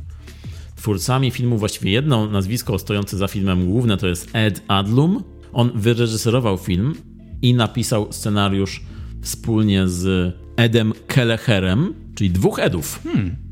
Brakuje trzeciego i będzie Ed, Ed i Eddie. No właśnie. Jest jeszcze Tom Edwards, czy możemy go potraktować jako tego trzeciego? Tak, ja się zgadzam. W każdym razie, no, reżyser Ed Adlum opowiada, że pierwotnie ten film nie miał traktować o druidach, ale to mieli być kosmici, przybysze z kosmosu, którzy przylatują na naszą planetę żeby obudzić swoją królową, bo potrzebują krwi, którą ziemianie mają. Okej, okay, ma to sens. To, to nie wierzę, że to mówię, ale Trochę ma to chyba nawet większy sens. To jest moment podcastu, w którym stwierdzamy, że ma to sens.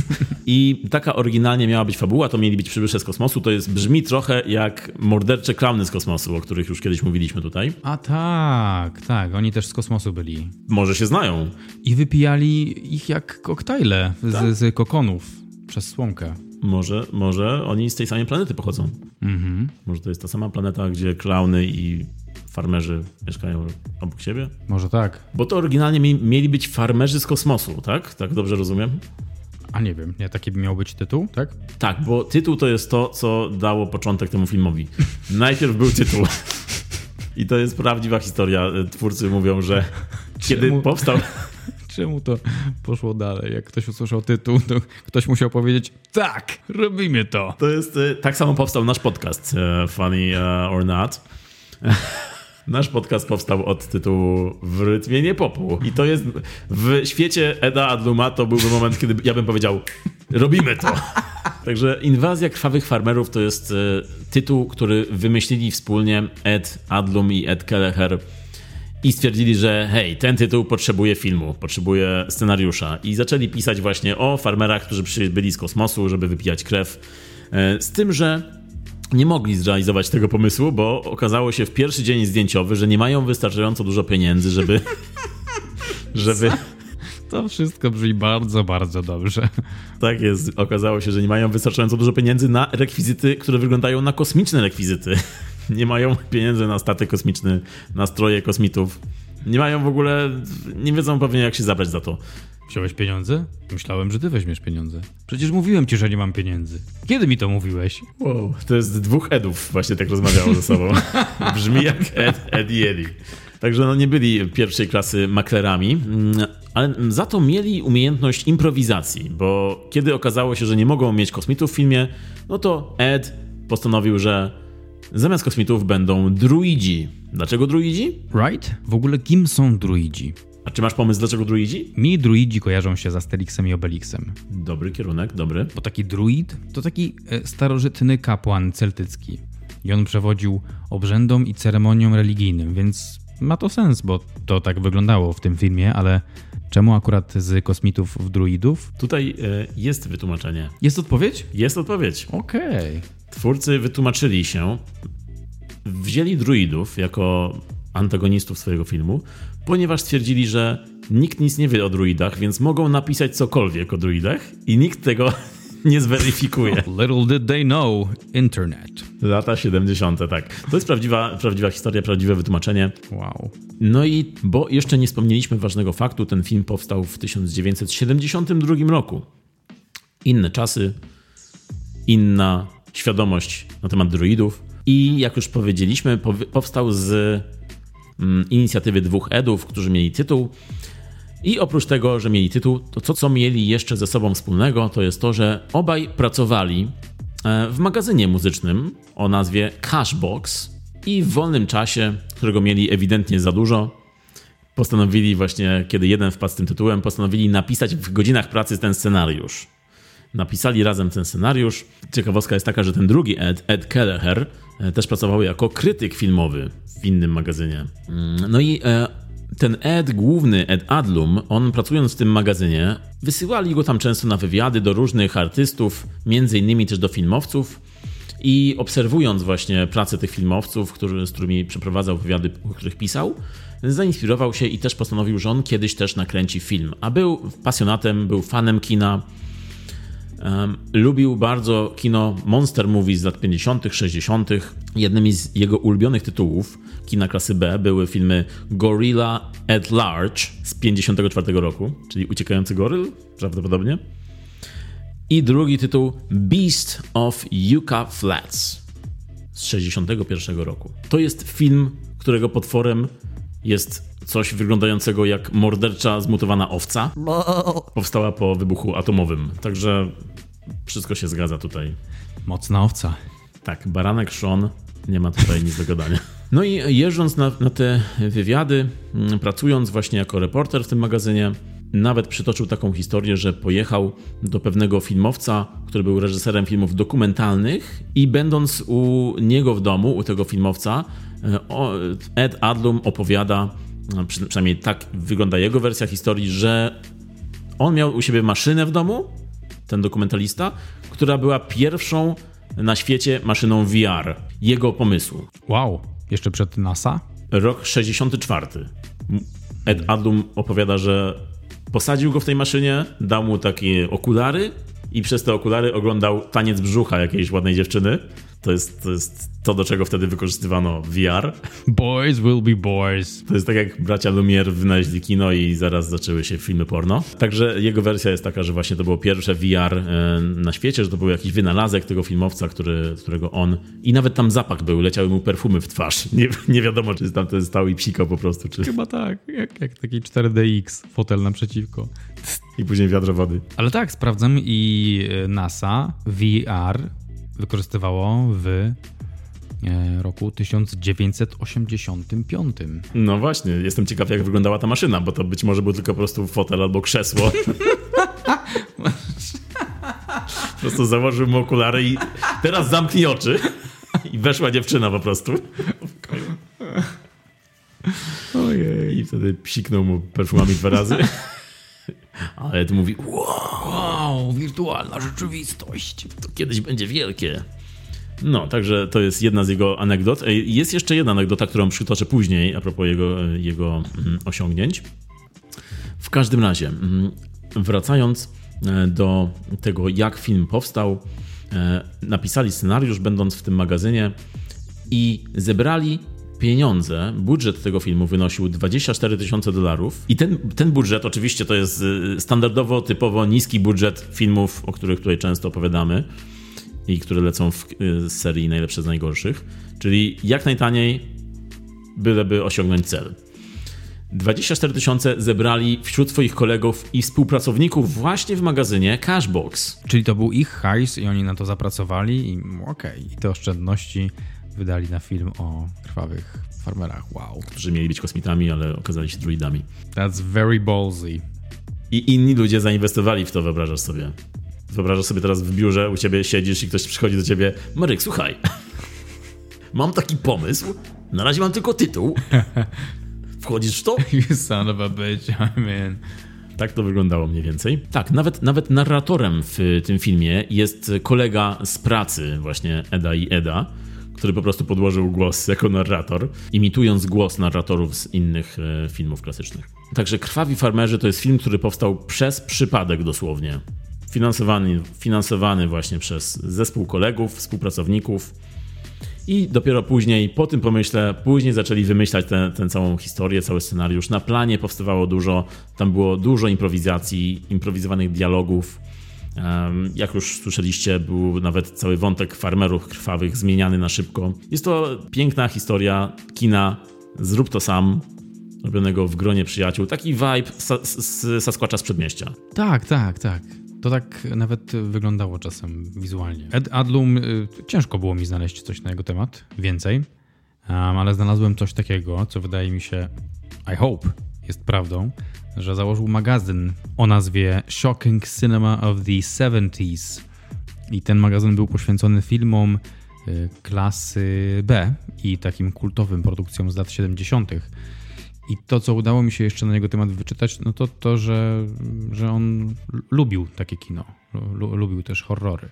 Ale chyba z tej inwazji jest najbardziej znany, bo on miał chyba jakieś projekty później, ale to nie za bardzo wyszło. Tak, jest to człowiek, który imał się wielu zajęć ewidentnie jak był młody. Dopiero później jak się ustatkował, to, to o tym za chwilę, ale tak jak mówisz, jest mało informacji na jego temat i po researchu głębszym odnalazłem tyle, że Ed Adlum urodzony w 44 roku, czyli teraz ma 89? 69, 89? 89, jesteś pewien? 44, e, czyli 56 plus 23, tak? 56 plus 23 to jest... 79. 79, tak? Dobrze. 56, 20, 70, tak, 79, dobra, okej. Okay. Także Ed Adlum, urodzony w 44 roku, ma obecnie 79 lat, urodzony w Nowym Jorku, zajmował się w swojej młodości innymi rzeczami niż film, bo zaczynał jako gitarzysta w zespole Castle Kings. Ale to, to tak zarobkowo? Tak to robił? Podobno mieli zamiar, żeby to był zarobkowy zespół. No tak, ale nie mieli tytułu. I nawet z tego co czytałem, podpisali umowę z wytwórnią Atlantic i wydali dwie piosenki, które nie okazały się hitami i zakończyli karierę.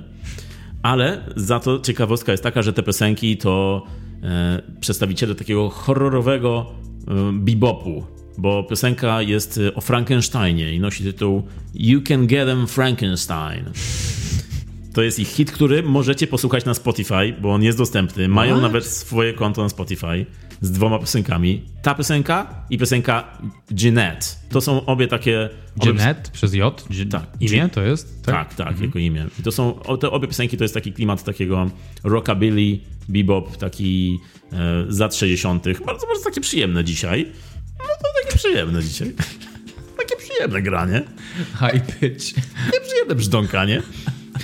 No i wydali te dwie piosenki i później się rozwiązali, bo nie zarabiali na nich. E, ale jeszcze ciekawostka jest taka, że w tej piosence You Can Get Them Frankenstein, tam na końcu piosenki, w cameo głosowym, swój głos podłożył Phil Spector, legendarny producent muzyczny.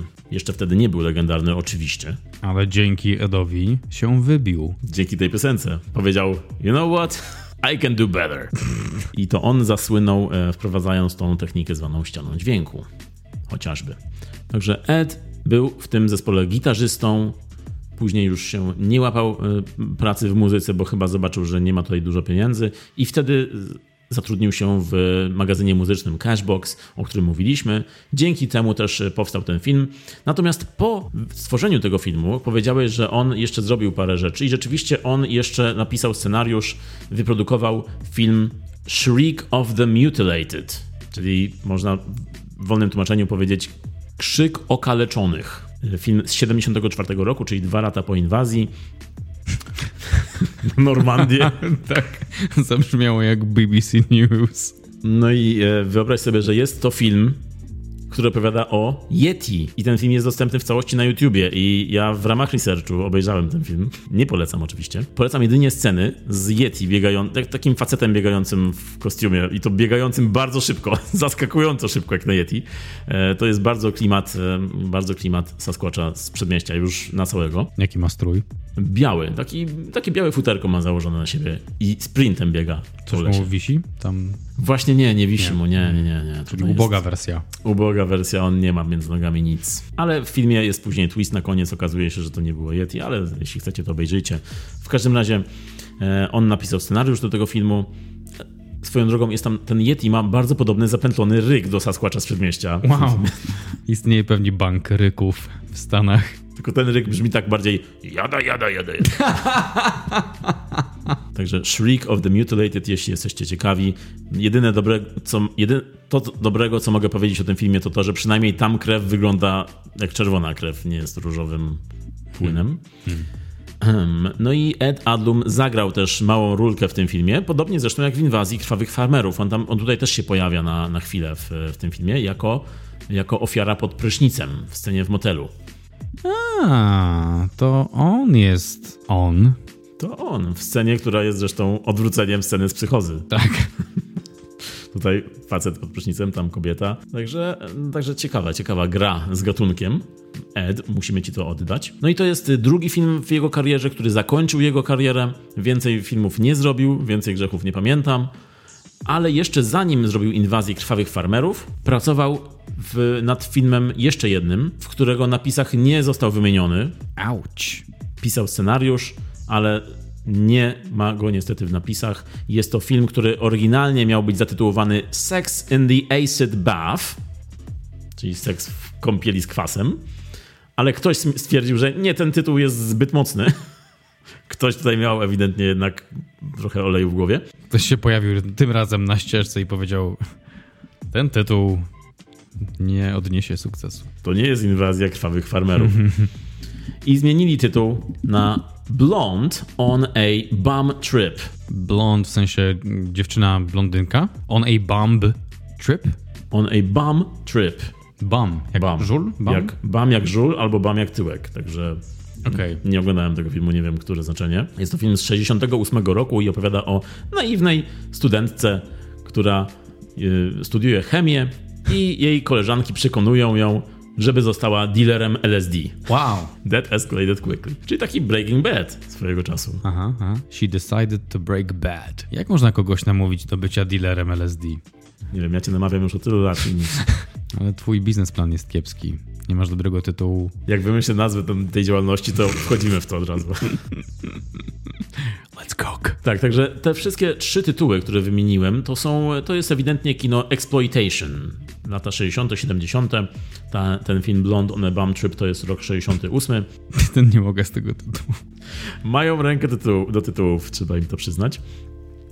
I to jest właśnie wszystko kino eksploitacji. E, tanie kino, które było wprowadzane masowo w kinach w Stanach, zwłaszcza w Nowym Jorku, e, na tak, na tak zwane midnight e, screenings, midnight movies i właśnie Inwazja Krwawych Farmerów była jednym z tych filmów midnight movies. Kiedy zakończył karierę filmową, Ed Adlum wypuścił, wydał swój własny magazyn, nowy magazyn, odszedł z poprzedniego i założył magazyn o nazwie Replay. I jest to magazyn, który od roku 75 ukazuje się do dziś. I Ed Adlum jest jego naczelnym. Hmm. I to jest magazyn o grach komputerowych. Hmm. Założył go razem ze swoją żoną. E, oryginalnie był to magazyn o jukeboxach i grach. Zmienił się na magazyn o grach. I co najlepsze, jest strona tego magazynu, gdzie można przeczytać wszystkie felietony Ediego Adluma, do dzisiaj, nawet jest ostatni z, z, z zeszłego miesiąca. I na stronie widnieje też informacja, że Eddie Adlum dostał honorowe wyróżnienie, honorową nagrodę za całokształt twórczości. E, nie wiem, czy w tej gazecie, czy ogólnie jest tam taki, taki artykuł napisany przez jego syna o nim, mm. który mówi właśnie, że jego ojciec zrobił to i to i to. Zrobił też taki film, jest tam wymieniany ten film między innymi, ale głównie jest on dzisiaj e, człowiekiem sukcesu przez ten magazyn. Tutaj też ciekawostka i to jest też historia, którą Eddie Adlum sam, w, sam opowiada. On twierdzi, że tak, tak było, nie zweryfikowałem tego, ale on mówi, że termin video games to jest jego własny termin wymyślony przez niego. O, wow. Zapoczątkowany. Ale tę nagrodę to kto mu dał? Mm, jego pracownicy?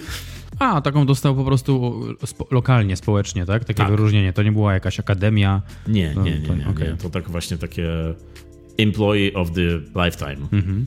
Chyba coś takiego, ale sam jest szefem także. No i Adlum, jak twierdzi, ta gazeta, ten magazyn to był jego strzał w dziesiątkę. Zarabiał od początku bardzo dobrze na tym, więc już stwierdził, że może inne rzeczy, innym rzeczom dać spokój, może już, już nie kręci filmów, będzie tylko robił gazetę. Swoją drogą pracują też i piszą do tej gazety też e, jego syn i jego córka, którzy są wymienieni w, w, w stopce redakcyjnej. I jego żona też e, jest w tym biznesie, bo razem z żoną założył w ogóle tą gazetę, a jego żona e, była kostiumografką przy filmie Inwazja krwawych farmerów. Czyli jest to ogólnie rodzinny człowiek, rodzinne biznesy. Mm, no a jeśli chodzi o jego film, Inwazja krwawych farmerów, on wypowiada się na ten temat tak, że zdaje sobie sprawę z braku środków i braku umiejętności, że jedyne co miał to pasja, ale jak sam twierdzi, był niski, nie wyglądał za dobrze, bał się dziewczyn, więc po prostu chciał wszystkim pokazać, że jest wyjątkowy i to był jego sposób. Złapał okazję i zrobił ten film. No i może teraz przejdźmy do tego filmu właśnie. O czym jest inwazja krwawych farmerów? O czym jest inwazja krwawych farmerów? Trochę już powiedzieliśmy, że jest tam kilka grup społecznych ludzi, są farmerzy. Farmerzy są druidami, to, to, to, to jest jasne już dla mnie. E, są ludzie, tacy zwykli, codzienni ludzie, przebywający w barze i są naukowcy, patologowie i, e, i narzeczeństwa są też bardzo, bardzo patriarchalne są te narzeczeństwa, ale taki jest porządek świata i tak go Bóg stworzył żeby tak było, ale fabuła skupia się na grupie, na grupie, na kilku grupach, na mm, grupie przede wszystkim farmerów, druidów, którzy chcą znaleźć idealną krew do tego, żeby dać ją swojej królowej, żeby ją obudzić i żeby ona mogła mm, wszystkich zgładzić, wszystkich wrogów. No i mamy grupę, taką opozycję grupę patologów, którzy próbują rozkminić, co z tą krwią jest nie tak i próbują powstrzymać proces, bo ta krew, którą hodują farmerzy, ona się, ona potrafi się rozrastać, potrafi budować nowe czerwone krwinki w bardzo krótkim czasie i tworzy tej krwi bardzo, bardzo dużo. Tak też to widzimy na ekranie. Krew, która się rozmnaża. Chociaż jeśli by krwinki się rozmnażały w krwi, to czy byłoby więcej krwi, czy byłaby gęstsza? Wow. Bo tutaj jest pokazane w tym filmie, że ta krew po prostu z takiej ociupinki robi się taka cała butelka krwi, aż kilka butelek się robi. Co jest według mnie chyba, jeśli te krwinki się rozmnażają, no to, to chyba nie robi się z tego, wiesz, z litra 5 litrów. To nie jest jak Jezus z wody w wino. Czy ktoś nam pomoże w tym temacie? nie skończymy tego, nie idziemy dalej, dopóki ktoś nas nie uratuje. W każdym razie film zaczyna się sceną, w której y, jeszcze przed i to tuż po narratorze, który wprowadza nas w świat druidów i tego, jak, jak oni żyli wcześniej, pojawia się przypadkowy mieszkaniec tego miejsca, który jest cały zakrwawiony i w bardzo teatralny, e, a dla niektórych bardzo realistyczny sposób umiera w pobliskim barze. I ten mieszkaniec nazywa się Jim Carrey. No właśnie tak, ojejku, jak mogło mi, jak tego mogłem nie wyłapać? Oni tam mówią kilka razy w tym filmie, all Jim Carrey. Tak, tak, tak. I ja potem się zastanawiałem, czemu Jim Carrey tutaj w ogóle jest wrzucony? I to powtarzają tak często to nazwisko, że sobie pomyślałem, czy on był wtedy znany, że tak nawiązują do niego? Ale nie. Chyba, że to po prostu Jim Carrey wziął to nazwisko z tego filmu. Nie wiem, ale było to bardzo dziwne. I, ale to mówisz, że przed, tak? Jimem Carreyem to się. Wow. Foreshadowing to się nazywa. Zapowiedź nadejścia Jima Carreya. Czyli Jim Carrey trochę ściemniał z tym wizualizowaniem czeku na 5 milionów dolarów. Po prostu on już był sławny w kinematografii. Już koncept Jima Carreya istniał. Od zarania dziejów, od czasu druidów był Jim Carrey. No i w każdym razie umiera na oczach y, ludzi z baru, którzy komentują, komentują to w taki sposób, że Jimmy się nawalił. I tyle krwi jest wszędzie, ponieważ alkohol opuszcza jego krew wreszcie. Bo alkohol. W, ogóle, w ogóle ciekawe jest to, że tutaj drugi przypadek te, tego zabiegu po Sokole Maltańskim. Tak porównuje inwazję tego Sokoła Maltańskiego. Czyli Jim Carrey, prawie go zabili ci krwawi farmerzy. On przemierza całe miasto, żeby dotrzeć do baru, gdzie umrze. Tak, tak. Całe miasto wchodzi do baru i, ee, i upada. tak. To jest to, to jest e, taki, tak jak zombie mieli w Świcie Żywych Trupów, że zostali w tym markecie, bo market to był dla nich całym życiem, to ten przy śmierci jeszcze musi wejść do baru, bo to było dla niego całe życie. I tam w barze kto siedzi? To był ten zastępca e, szefa policji, który został sam w miasteczku, bo ten komisarz wyjechał gdzieś, nie wiadomo gdzie, w ogóle to wyglądało jakby zniknął, po czym on później do niego dzwoni ale ten zastępca szefa policji, on był taki jeden z najgorszych aktorów, jakich widziałem, to po pierwsze. Ale to jest ten w okularach? Nie, to był taki. słonecznych? Taki, co siedział w barze i pijał piwo i nie chciał nic zrobić, bo stwierdził, że on tu będzie siedział i nie będzie rozwiązywał żadnego śledztwa. A, tak, tak, tak, kojarzę, tak, tak, tak. Bardzo, bardzo fajnie mówił te swoje dialogi, także... Tak, to był to, geniusz. To był, to był poziom Zaczekaj, ja nic nie zrobiłem, ja tylko. I koniec zdania. I już wiem, czemu mi się z Sasquatchem skojarzył ten film, bo tam też była rola komisarza, takiego gościa trochę większego, który w okularach przeciwsłonecznych zawsze chodził. I on przypominał mi bardzo policjantów z Sasquatcha. I tutaj pojawia się właśnie później w trakcie filmu ten komisarz taki główny, który wraca z, nie wiem, z urlopu czy coś. On w ogóle dzwoni w trakcie filmu do swojego zastępcy i krzyczy na niego przez telefon. I później jak wraca, to to wygląda właśnie jak taki komisarz, jak powiedziałeś, z Sasquatcha i on jak siedzi w, swojej, w swoim biurze, w swojej siedzibie i odbiera telefon, to te sceny bardzo przypominały mi Zetew Skurcz. Wściekłe pięści węża, sarnie żniwo, bułgarski pościg. To był ten vibe, że już tak. ten komisarz, to dokładnie było to. Bardzo źle grał ten, ten gościu. Bardzo, bardzo. Jego okulary grały lepiej niż on. W ogóle nie był tam obecny. On on tylko wypowiadał kwestie, nawet w ruchu był taki nieobecny, ale jego rewersem był patolog, ten senior, ten, który e, robił te wszystkie mikstury. On według mnie był najlepszym aktorem w, w, tym filmie. Bardzo fajnie sobie radził ze swoją rolą. Kontrowersyjna teza. Tak. W ogóle ci wszyscy aktorzy w tym filmie to oni mają tutaj taki właśnie taki sasquatchowy vibe bardzo, że rodzina, znajomi i oni wszyscy tak mówią w taki sposób bardzo udawany. Niektórzy lepiej, niektórzy gorzej. Rzeczywiście ten tata patolog miał takie lepsze momenty. Ale to jest chyba też kwestia tego, że to było. To jest film nakręcony właśnie ze znajomymi za małe pieniądze. Oni kręcili ten film przez trzy weekendy, czyli łącznie 6 dni. To jest wielkim osiągnięciem, jak naprawdę patrząc na wynik. 6 dni kręcenia. A aktorzy, którzy pojawiają się w filmie, oni dostali rekompensatę w postaci sześciopaków piwa tak jest. Także już wiesz, dlaczego ten komisarz był nieobecny duchem na planie. Po prostu wypił to piwo. Swój to, sześciopak? Tak, to co zarobił, to już spożył i dopiero poszedł grać pewnie. Ale mówisz, że patolog najlepszy był dla ciebie? Tak, mi najbardziej się podobał patolog. Jakkolwiek to brzmi. Tak, był bardzo intencjonalny ze swoim tekstem. Jak mówił coś, to widać było, że to ma na myśli. Jak rozmawiał przez telefon, to każdą emocję pokazywał. Tak trochę zabawnie, ale jednak to się różniło od siebie. To, te komunikaty się różniły. Jak był zdziwiony, to był całym, cał, całym ciałem zdziwiony. Jak się cieszył, to się cieszył. Na końcu zresztą, w końcowej scenie, jak z tym pieskiem i on się uśmiecha. No to takiego szczerego uśmiechu ja bym nie, chyba nie, nie wygrał. Tak, scena z pieskiem jest zdecydowanie taką najbardziej pamiętliwą sceną. Dwie sceny z pieskiem są, są takie, tak. z czego jeden piesek jest, no, nie do końca pieskiem. No ale ten tata w ogóle ma też tutaj bardzo fajny dialog, e, jak e, woła swoje, swoją córkę i swojego zięcia, wychodzi ze swojego gabinetu na podwórko i tak krzyczy do nich Where have you been? Never mind. tak. To jest Tak, tak. Piękny dialog. On się pojawia dwa razy w tym filmie. Tak, Używa tak. go ten tata i jeszcze ten komisarz w pewnym momencie mówi. tak. Stwierdziłem, wow, ktoś napisał po prostu na scenariuszu wszystkie słowa razem. Tak, tak. Ten tych komisarz popytał, gdzie, gdzie byłeś, czemu się spóźniłeś? Nieważne, nie chcę słuchać twoich wymówek. To jest sposób, w jaki powinniśmy rozmawiać teraz podczas tego podcastu. Zadaję ci pytanie i odpowiadam po prostu zanim cokolwiek powiesz. No i tata patolog zabiera e, próbkę krwi do swojego laboratorium i razem z zięciem badają tę krew. To już właśnie powiedziałeś, że krew się rozmnaża, robi się jej bardzo dużo. E, na planie podobno mieli 8,5 butelki krwi do użytku. 8,5 butelki, ale takich litrowych butelek? Właśnie tej informacji nie ma. Jest tylko 8,5 butelki, więc sam nie wiem, czy to jest dużo, czy mało. Informacja, z którą kompletnie nic nie możemy zrobić.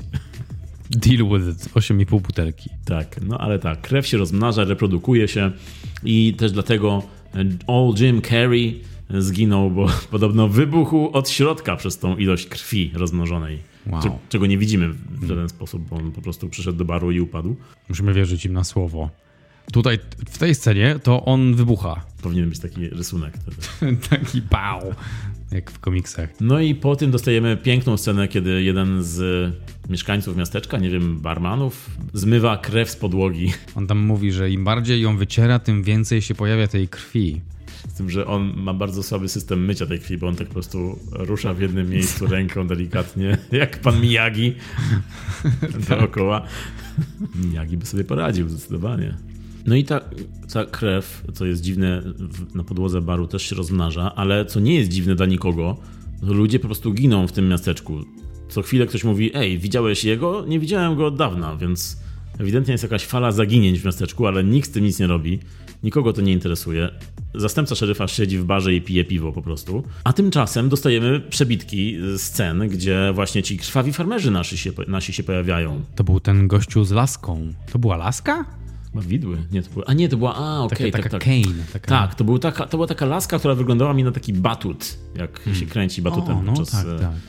Taki wyglądało mi na taki batut. I to okazuje się, że jest jakaś laska magiczna. Po dotknięciu ofiar one od razu krwawiły. Nawet on czasem uderzał, ale czasem tylko dotykał i one już krew się pojawiała.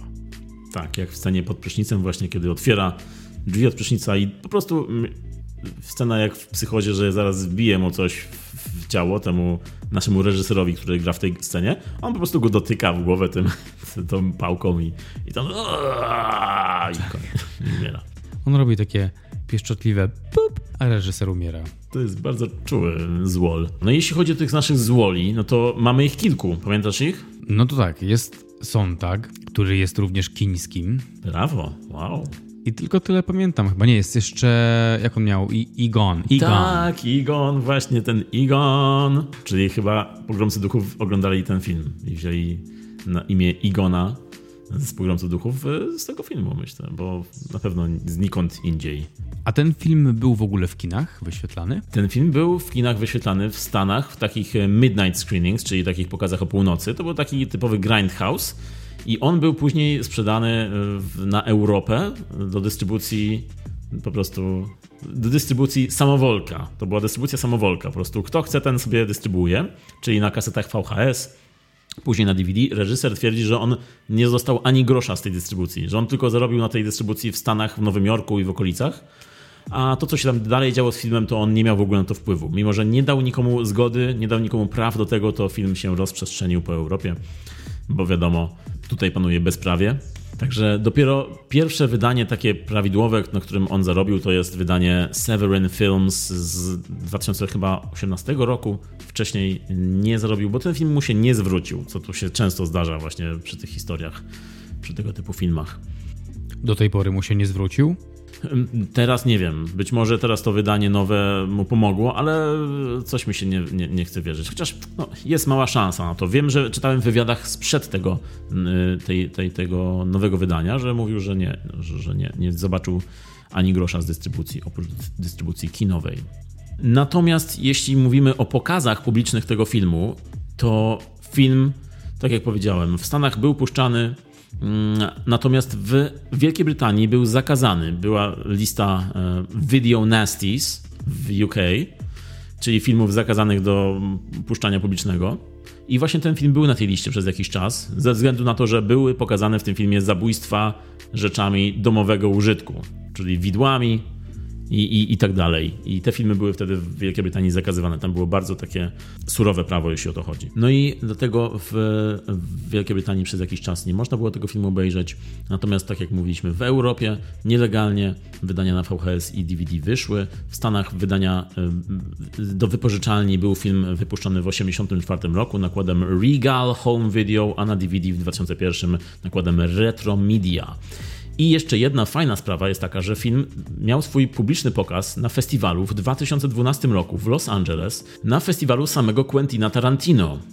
On miał swój festiwal przez krótki czas, nazywał się Grindhouse Film Festival i Inwazja Krwawych Farmerów była tam pokazywana i właśnie był e, Ed Adlum jako jeden z gości tego festiwalu.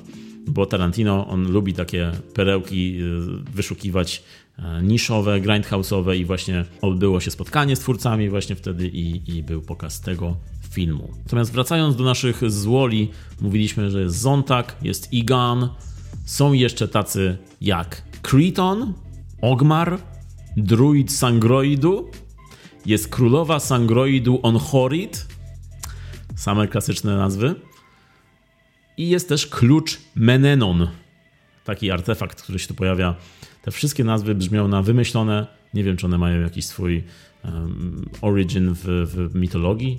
Nie wiem też, nie wiem, ale ten klucz Menenon, on. Jakie on właściwie miał zastosowanie? Czy on jakoś wpływał na tą krew? To jakoś. On, oni go znaleźli, ten klucz, bo, bo ci źli go zgubili, patolodzy go znaleźli. Tak. I później dali go do analizy. Tak. Tyle, że dali go do analizy jednemu z tych złych, czyli Sontagowi który się nazywa Kiński. Nawiązanie do tego chińskiego pewnie. I ten chiński później wraca z tym kluczem i mówi: Słuchaj, ten klucz to nic, nic ciekawego. Wyrzuciłem go już. I koniec e, historii klucza.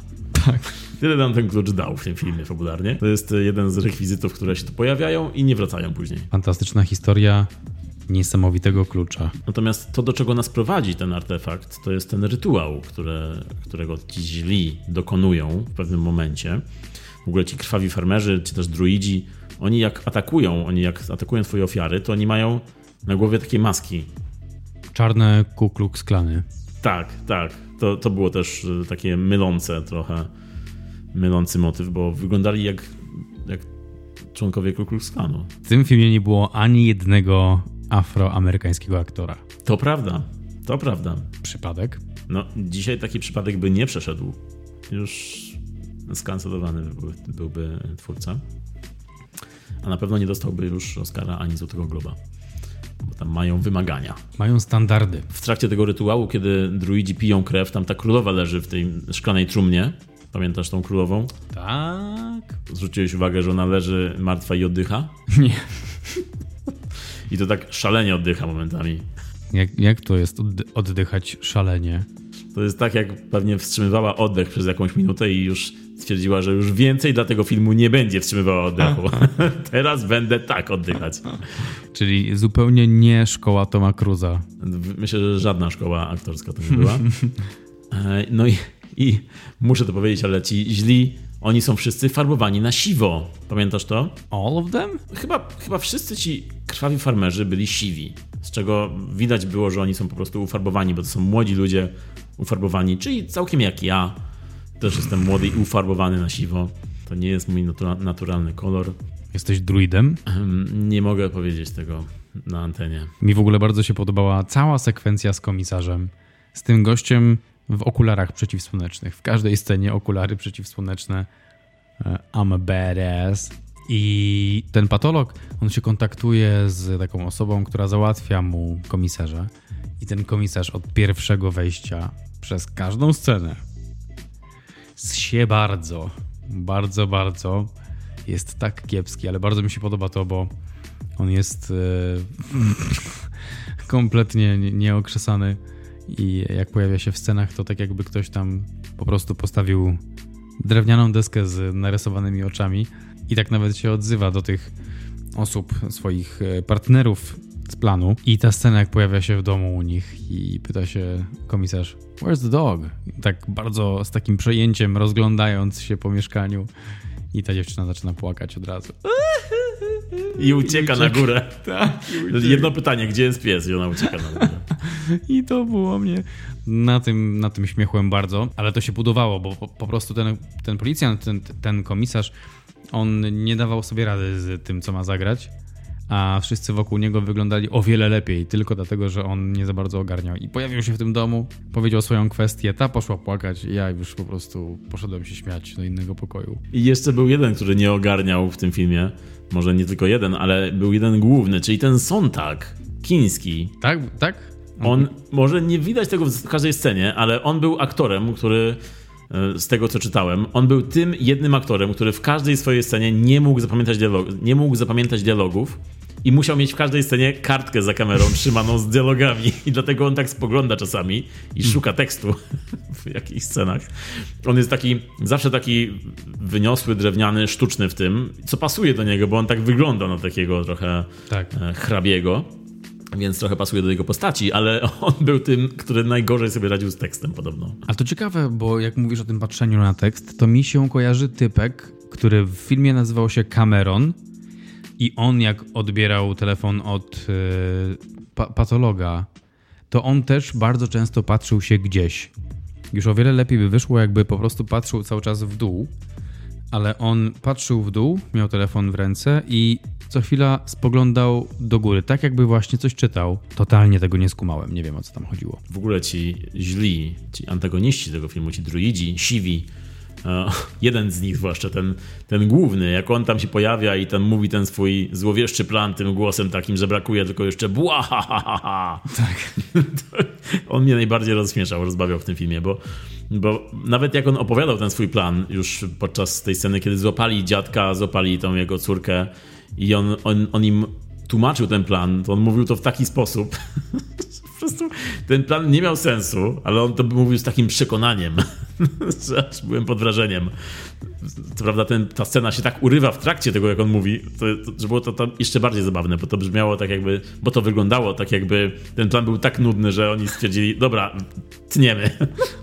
U montażysty. Nie, naprawdę serio. Zostawiamy to całe. No dobra, wytnij trochę. I w trakcie, w, w trakcie słowa mu przeżywają po prostu. Pamiętam, jak on też w trakcie swojego monologu spojrzał w kamerę. Pamiętasz to? I powiedział chyba, przynieście dziewczynę? Tak, tak, tak, tak. I myślałem, że on mówi do mnie wtedy. Tak, tak, tak. I Michał poszedł po dziewczynę. Przyniosłem, a to już następna scena, patrz. Everyone get the girl. Także w kinie, jak spojrzą się, jak spojrzy się na was yy, ten człowiek, to to jest trochę tak jak w kościele katolickim mówią, przekażcie sobie znak pokoju, wszyscy się do siebie odwracają, to w tym momencie, jak powie get the girl, to wy musicie znaleźć dziewczynę. Znaleźć na sali i złapać ją. Tak. Także zawsze jak pojawiał się ten villain na ekranie, to kojarzyło mi, się, kojarzyło mi się to z jakimś sketchem Monty Pythona. No i mamy finał już naszego filmu, czyli to, kiedy oni postanawiają, ci źli druidzi postanawiają wykonać rytuał ostateczny ponieważ tutaj też e, ciekawy zbieg okoliczności, bo ich genialny plan zakładał to, że szukają żywiciela, czyli szukają tej właściwej osoby z właściwym rodzajem krwi. I mówi w, pewnym momencie mówi, że mają już ostatnią godzinę na, na wypełnienie tego planu. I przypadkowo znaleźli dziewczynę, która ma dobry rodzaj krwi. Także to był genialny plan. Gdyby przypadkiem nie znaleźli tej dziewczyny z odpowiednim rodzajem krwi, to by wszyscy zginęli, rozumiem, tak? Ale porwali na szczęście dwie właściwe osoby. Jedna z nich przypadkiem jest żywicielem i może e, przekazać swoją krew tej królowej, która dzięki niej może ożyć, a dowiadujemy się, że ona może ożyć po to, żeby mieli z tym drugim złym druidem jakiś sexy time i mówi she shall smite them. Tak używa takiego określenia. No i oczywiście ten rytuał przerywa nam nasz bohater, zięć, który przybywa z odsieczą w scenie, która wygląda jak zabawa na podwórku. Tak, to, było, to jest bardzo dobre porównanie. I ta scena, zresztą pierwsza scena, bo ten film zaczyna się właśnie tym, tym jakby tą grupą druidów idącą po łące na rytuał i kończy się też tą sceną. I ten początek i koniec, ten, ten rytuał ma się rozgrywać w nocy. Tam ma być ciemno. I oni grają jakby było ciemno i mówią do siebie dobranoc, mówią dobry wieczór, a tam jest jasno, bo po prostu nie mieli czasu pewnie nakręcić tego w nocy. I w ciągu dnia rozgrywają scenę, która miała rozgrywać się w nocy. I żeby to zamaskować, są ujęcia, kiedy w postprodukcji ta taśma jest przyciemniona i takie, nie wiem czy pamiętasz, jest takie ujęcie, że niebo jest takie jakby czerwone, różowe. Tak, tak. I tak. to po to, żeby po prostu zaciemnić to, żeby zamaskować, że to miała być noc, Mhm. ale nie jest. Ale nie zauważycie, kiedy my tą taśmę troszeczkę tak przyciemnimy. Mhm, Także jest to bardzo Ed Wood vibe. Mm, kolejny Ed. Być może właśnie to jest ten, który brakuje w tej układance. Którego brakuje? Znaleźliśmy zaginionego Eda. No i mamy koniec naszego filmu. Wszyscy przeżyli, bohaterowie są uratowani. Ten zięć ledwo uratował swoją narzeczoną, już ją zaciąga na ten tego, już wiadomo, a teść przy tym się cieszy i daje im w prezencie pieska jeszcze. Takiego zapakowanego pieska, to jest zapakowany, on go odpakowuje w pewnym momencie tego pieska i się śmieje. Świetny teść, idealny ojciec i e, genialny patolog. Genialny patolog. Gorzej z byciem ofiarą porwania, bo on tam podczas tego porwania tak wyrywa się. jakby- Tak, tak. Jakby On tańczył. właśnie był bardzo autentyczny, on w tym żył, jakby naprawdę ktoś go porwał. Mnie przypominało to taniec jakiś.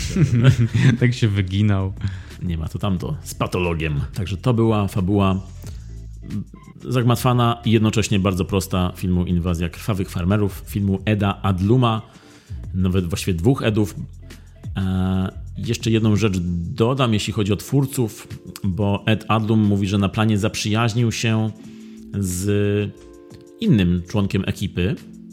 Nazywał się Michael Findlay i tutaj przy tym filmie pracował jako montażysta, a nie, ale nie tylko, bo on był wcześniej reżyserem filmów porno, reżyserem erotyków i filmów sexploitation w pewnych kręgach bardzo znanym. No i tutaj jako montażysta, kiedy został zatrudniony i kiedy się okazało, że on ma inne zdolności, no to wzięli go do nakręcenia dodatkowych scen. I on wy, wymyślił kilka dodatkowych scen, które nakręcił. Były to głównie sceny gore, i kilka przebitek. W ogóle zwróćcie uwagę, że przebitki tutaj są często bardzo zabawnie wkładane. Jest taka, taka bardzo szybka, krótka przebitka na, na twarz barmana albo na czyjąś twarz, na reakcję i wracamy do poprzedniej sceny. E, To są te przebitki właśnie Michaela Findlaya. E, I on pracował nad tym filmem ze swoją żoną, jego żona Roberta Findlay, tutaj pod pseudonimem Frederick Douglass, ze wszystkich pseudonimów. Odpowiadała za zdjęcia. I oni ogólnie pracowali razem w swoim życiu zawodowym i prywatnym. e, I razem zrobili niesławny film pod tytułem Snuff. Pierwszy Snuff Movie z 76 roku, który był bardzo kontrowersyjny w tamtym czasie, bo miał niby pokazywać morderstwa rodziny Mansona na, w posiadłości Sharon Tate. I ten film był reklamowany jako prawdziwy zapis, jako właśnie taki snuff, ale oczywiście był, e, był, był fikcyjny, nakręcony. E, I jego, ich filmy wspólne właśnie były takie często niesławne ze względu na ten, na przemoc, na brutalność, na seks i na właśnie sposób marketingu. I niestety Michael Findlay zginął tragicznie e, parę lat później, ale jak zginął, to jest scena z innego filmu, bo zginął w wypadku helikoptera, który wylądował na, dak- na dachu drapacza chmur. I kiedy wsiadali do helikoptera, helikopter się przewrócił i rozpłatał śmigłem wszystkich. Może nie wszystkich, ale na pewno jego. Jesus. To jest, to jest snaf sam w sobie. Także tak niestety skończył Michael Finley, ale jego żona Roberta nadal kręciła filmy y, w pojedynkę, y, z czego kilka nawet było takich y, kampowych klasyków klasy, kina klasy B. No i jeśli mówiłem właśnie o tych scenach gore, które Michael Finley nakręcił, te sceny gore były w filmie i kiedy dali film w całości do cenzorów, właśnie do organizacji MPAA, która narzuca kategorie wiekowe, o której właśnie wcześniej mówiliśmy, no to ta organizacja powiedziała nie ma mowy i kazali wyciąć te sceny gore. Więc oni wycięli scenę gore, dali jeszcze raz cenzorom, oni powiedzieli ok, film wrócił do nich i oni wkleili z powrotem te sceny i dopiero dali do premiery do kin. Czyli nielegalnie sceny gore wróciły do filmu, mimo że cenzorzy powiedzieli im nie. I to był e, taki schemat, taki system, który wtedy czasami się, e, czasami działał niestety w kinach, chociaż dla nas stety, bo, bo dzięki temu mamy właśnie takie, takie perełki jak tutaj. Mm, Takie nielegalne mm, wkładanie na własną rękę sceny, które miały zostać wycięte. Powiedzieliśmy o tym filmie wszystko, jednocześnie nie mówiąc praktycznie nic, ale myślę, że to jest dobry moment, żeby podsumować to, co my myślimy osobiście o tym filmie. Także to jest czas na Popsmowanko Invasion of the Blood Farmers. 24 tysiące dolarów, sześciopak piwa, psychoza i sitcomy z lat 50. To są takie skojarzenia, które mi się pojawiają w głowie, jak myślę o tym filmie, o filmie Inwazja krwawych farmerów, o farmerach, którzy hodują krew idealnego rodzaju, jednocześnie żerując na biednych ludziach. E, 72 rok.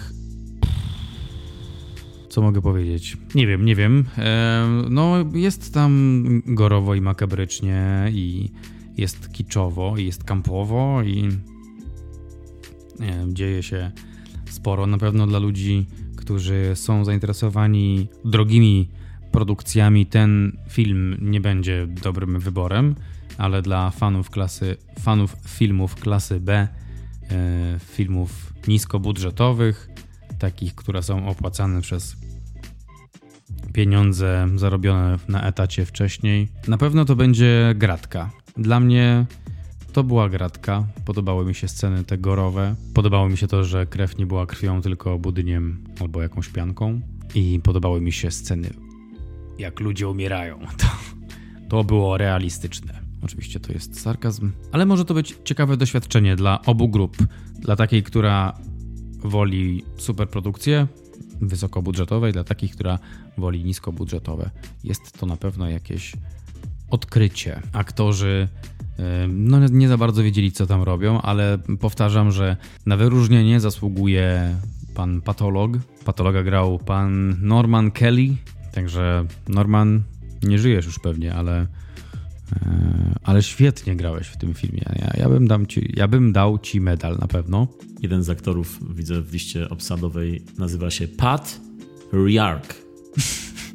Łączymy i jest Patriarch. Także podsumowując, no bo dużo już powiedzieliśmy o tym filmie, Michał też dużo powiedział informacji na temat filmu i samego reż- reżysera, które uważam, że warto, warto poznać e, jako uzupełnienie obrazu, uzupełnienie produkcji. Ode mnie e, jedynka z serduszkiem na 10 i myślę, że mogę tworzyć swoje rytuały już. Inwazja krwawych farmerów, czyli inwazja na nasze oczy, uszy i mózg. Mam nadzieję, że dokonali na Was tej inwazji krwawi farmerzy w kinach podczas cyklu Najlepsze z Najgorszych. Jeśli jeszcze nie, no to mam nadzieję, że to zrobią, bo film jest wart obejrzenia. Taka gratka zdarza się z rzadka. E, Gdybym miał przyró- przyrównać do czegoś to doświadczenie, no to byłby to taki vibe ala Ed Wood robiący przedstawienie szkolne na 1 maja. Jest tu też trochę z vibe'u kina Herschela Gordona Lewisa, twórcy takich filmów jak Czarodziej Gor, Krwawa Orgia czy Święto Krwi. E, Film nakręcony w trzy weekendy, jak już się rzekło, jak to zwykle bywa w tego typu filmach, w okolicy domu reżysera oraz w samym domu twórcy. Ujęcia wieczorne kręcono za dnia, ujęcia dzienne pewnie kręcono w nocy, ale jak na 6 dni kręcenia i taki mikrobudżet, no to zaskakująco się to wszystko jakoś klei, chociaż nie jest to w ogóle dobre w żaden sposób. Na nasze szczęście właściwie. Z tym, że tak jak The Room zajął kilka lat do nakręcenia i kilka milionów dolarów wydano na ten, na ten wspaniały efekt, no to właśnie ten efekt jest podobny. Ta szczerość intencji Eda Edluma i spółki ludzie, którzy mieli plan, mieli zapał, nie mieli pieniędzy i nie mieli umiejętności. E, To jest film typu kręcimy w ogródku i jest fajnie. I wyszedł z tego kampowy klasyk, można powiedzieć Hicksploitation od Hick w znaczeniu wieśniak.